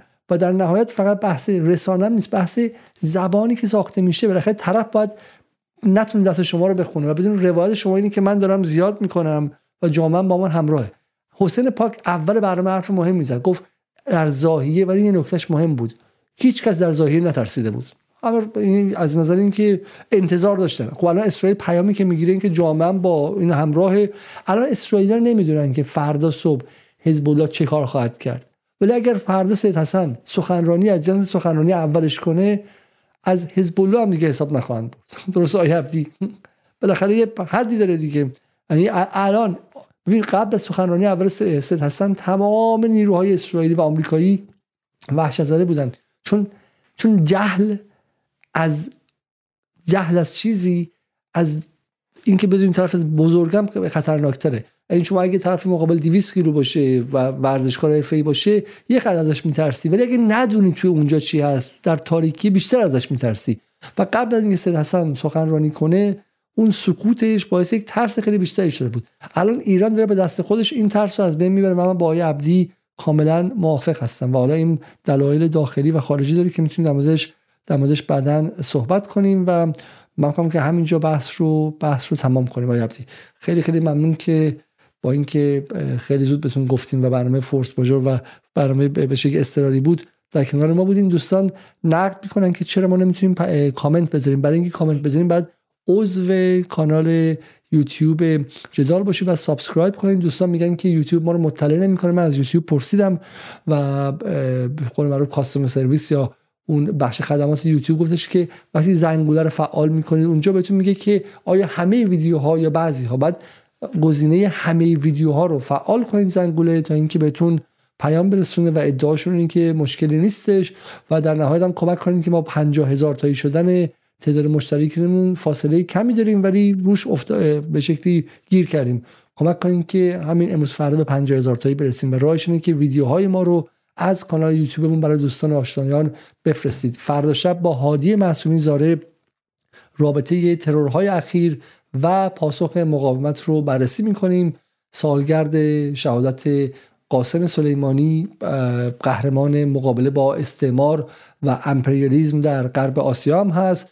برای همه کسانی که به این مبارزه معتقدند چه افراد مذهبی چه افراد سکولار سلیمانی چه گواره منطقه نبود بلکه شخصی بود که خودش یک قهرمان تمام ایار بود و ما هنوز در این فرد رو نشناختیم علاوه اینکه تبلیغات در داخل ایران هم به شکل بسیار نادرستی اونو مصرفش می‌کنه و برای حل و فصل مسائل داخلی از شمایلش از همه جا به شکل استفاده ابزاری می‌کنن و این باعث میشه که ما سلیمانی رو کم بشناسیم. فردا ادای دی نیست به فردی که محور مقاومت رو به سطح دیگری برد.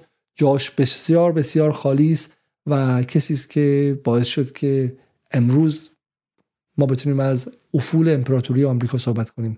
نه حالا به عنوان فرد سلیمانی در مقام نماد سپاه قدس و در مقام نماد ایستادگی منطقی محور مقاومت. تا فردا شب شب بخیر و خدا نگهدار.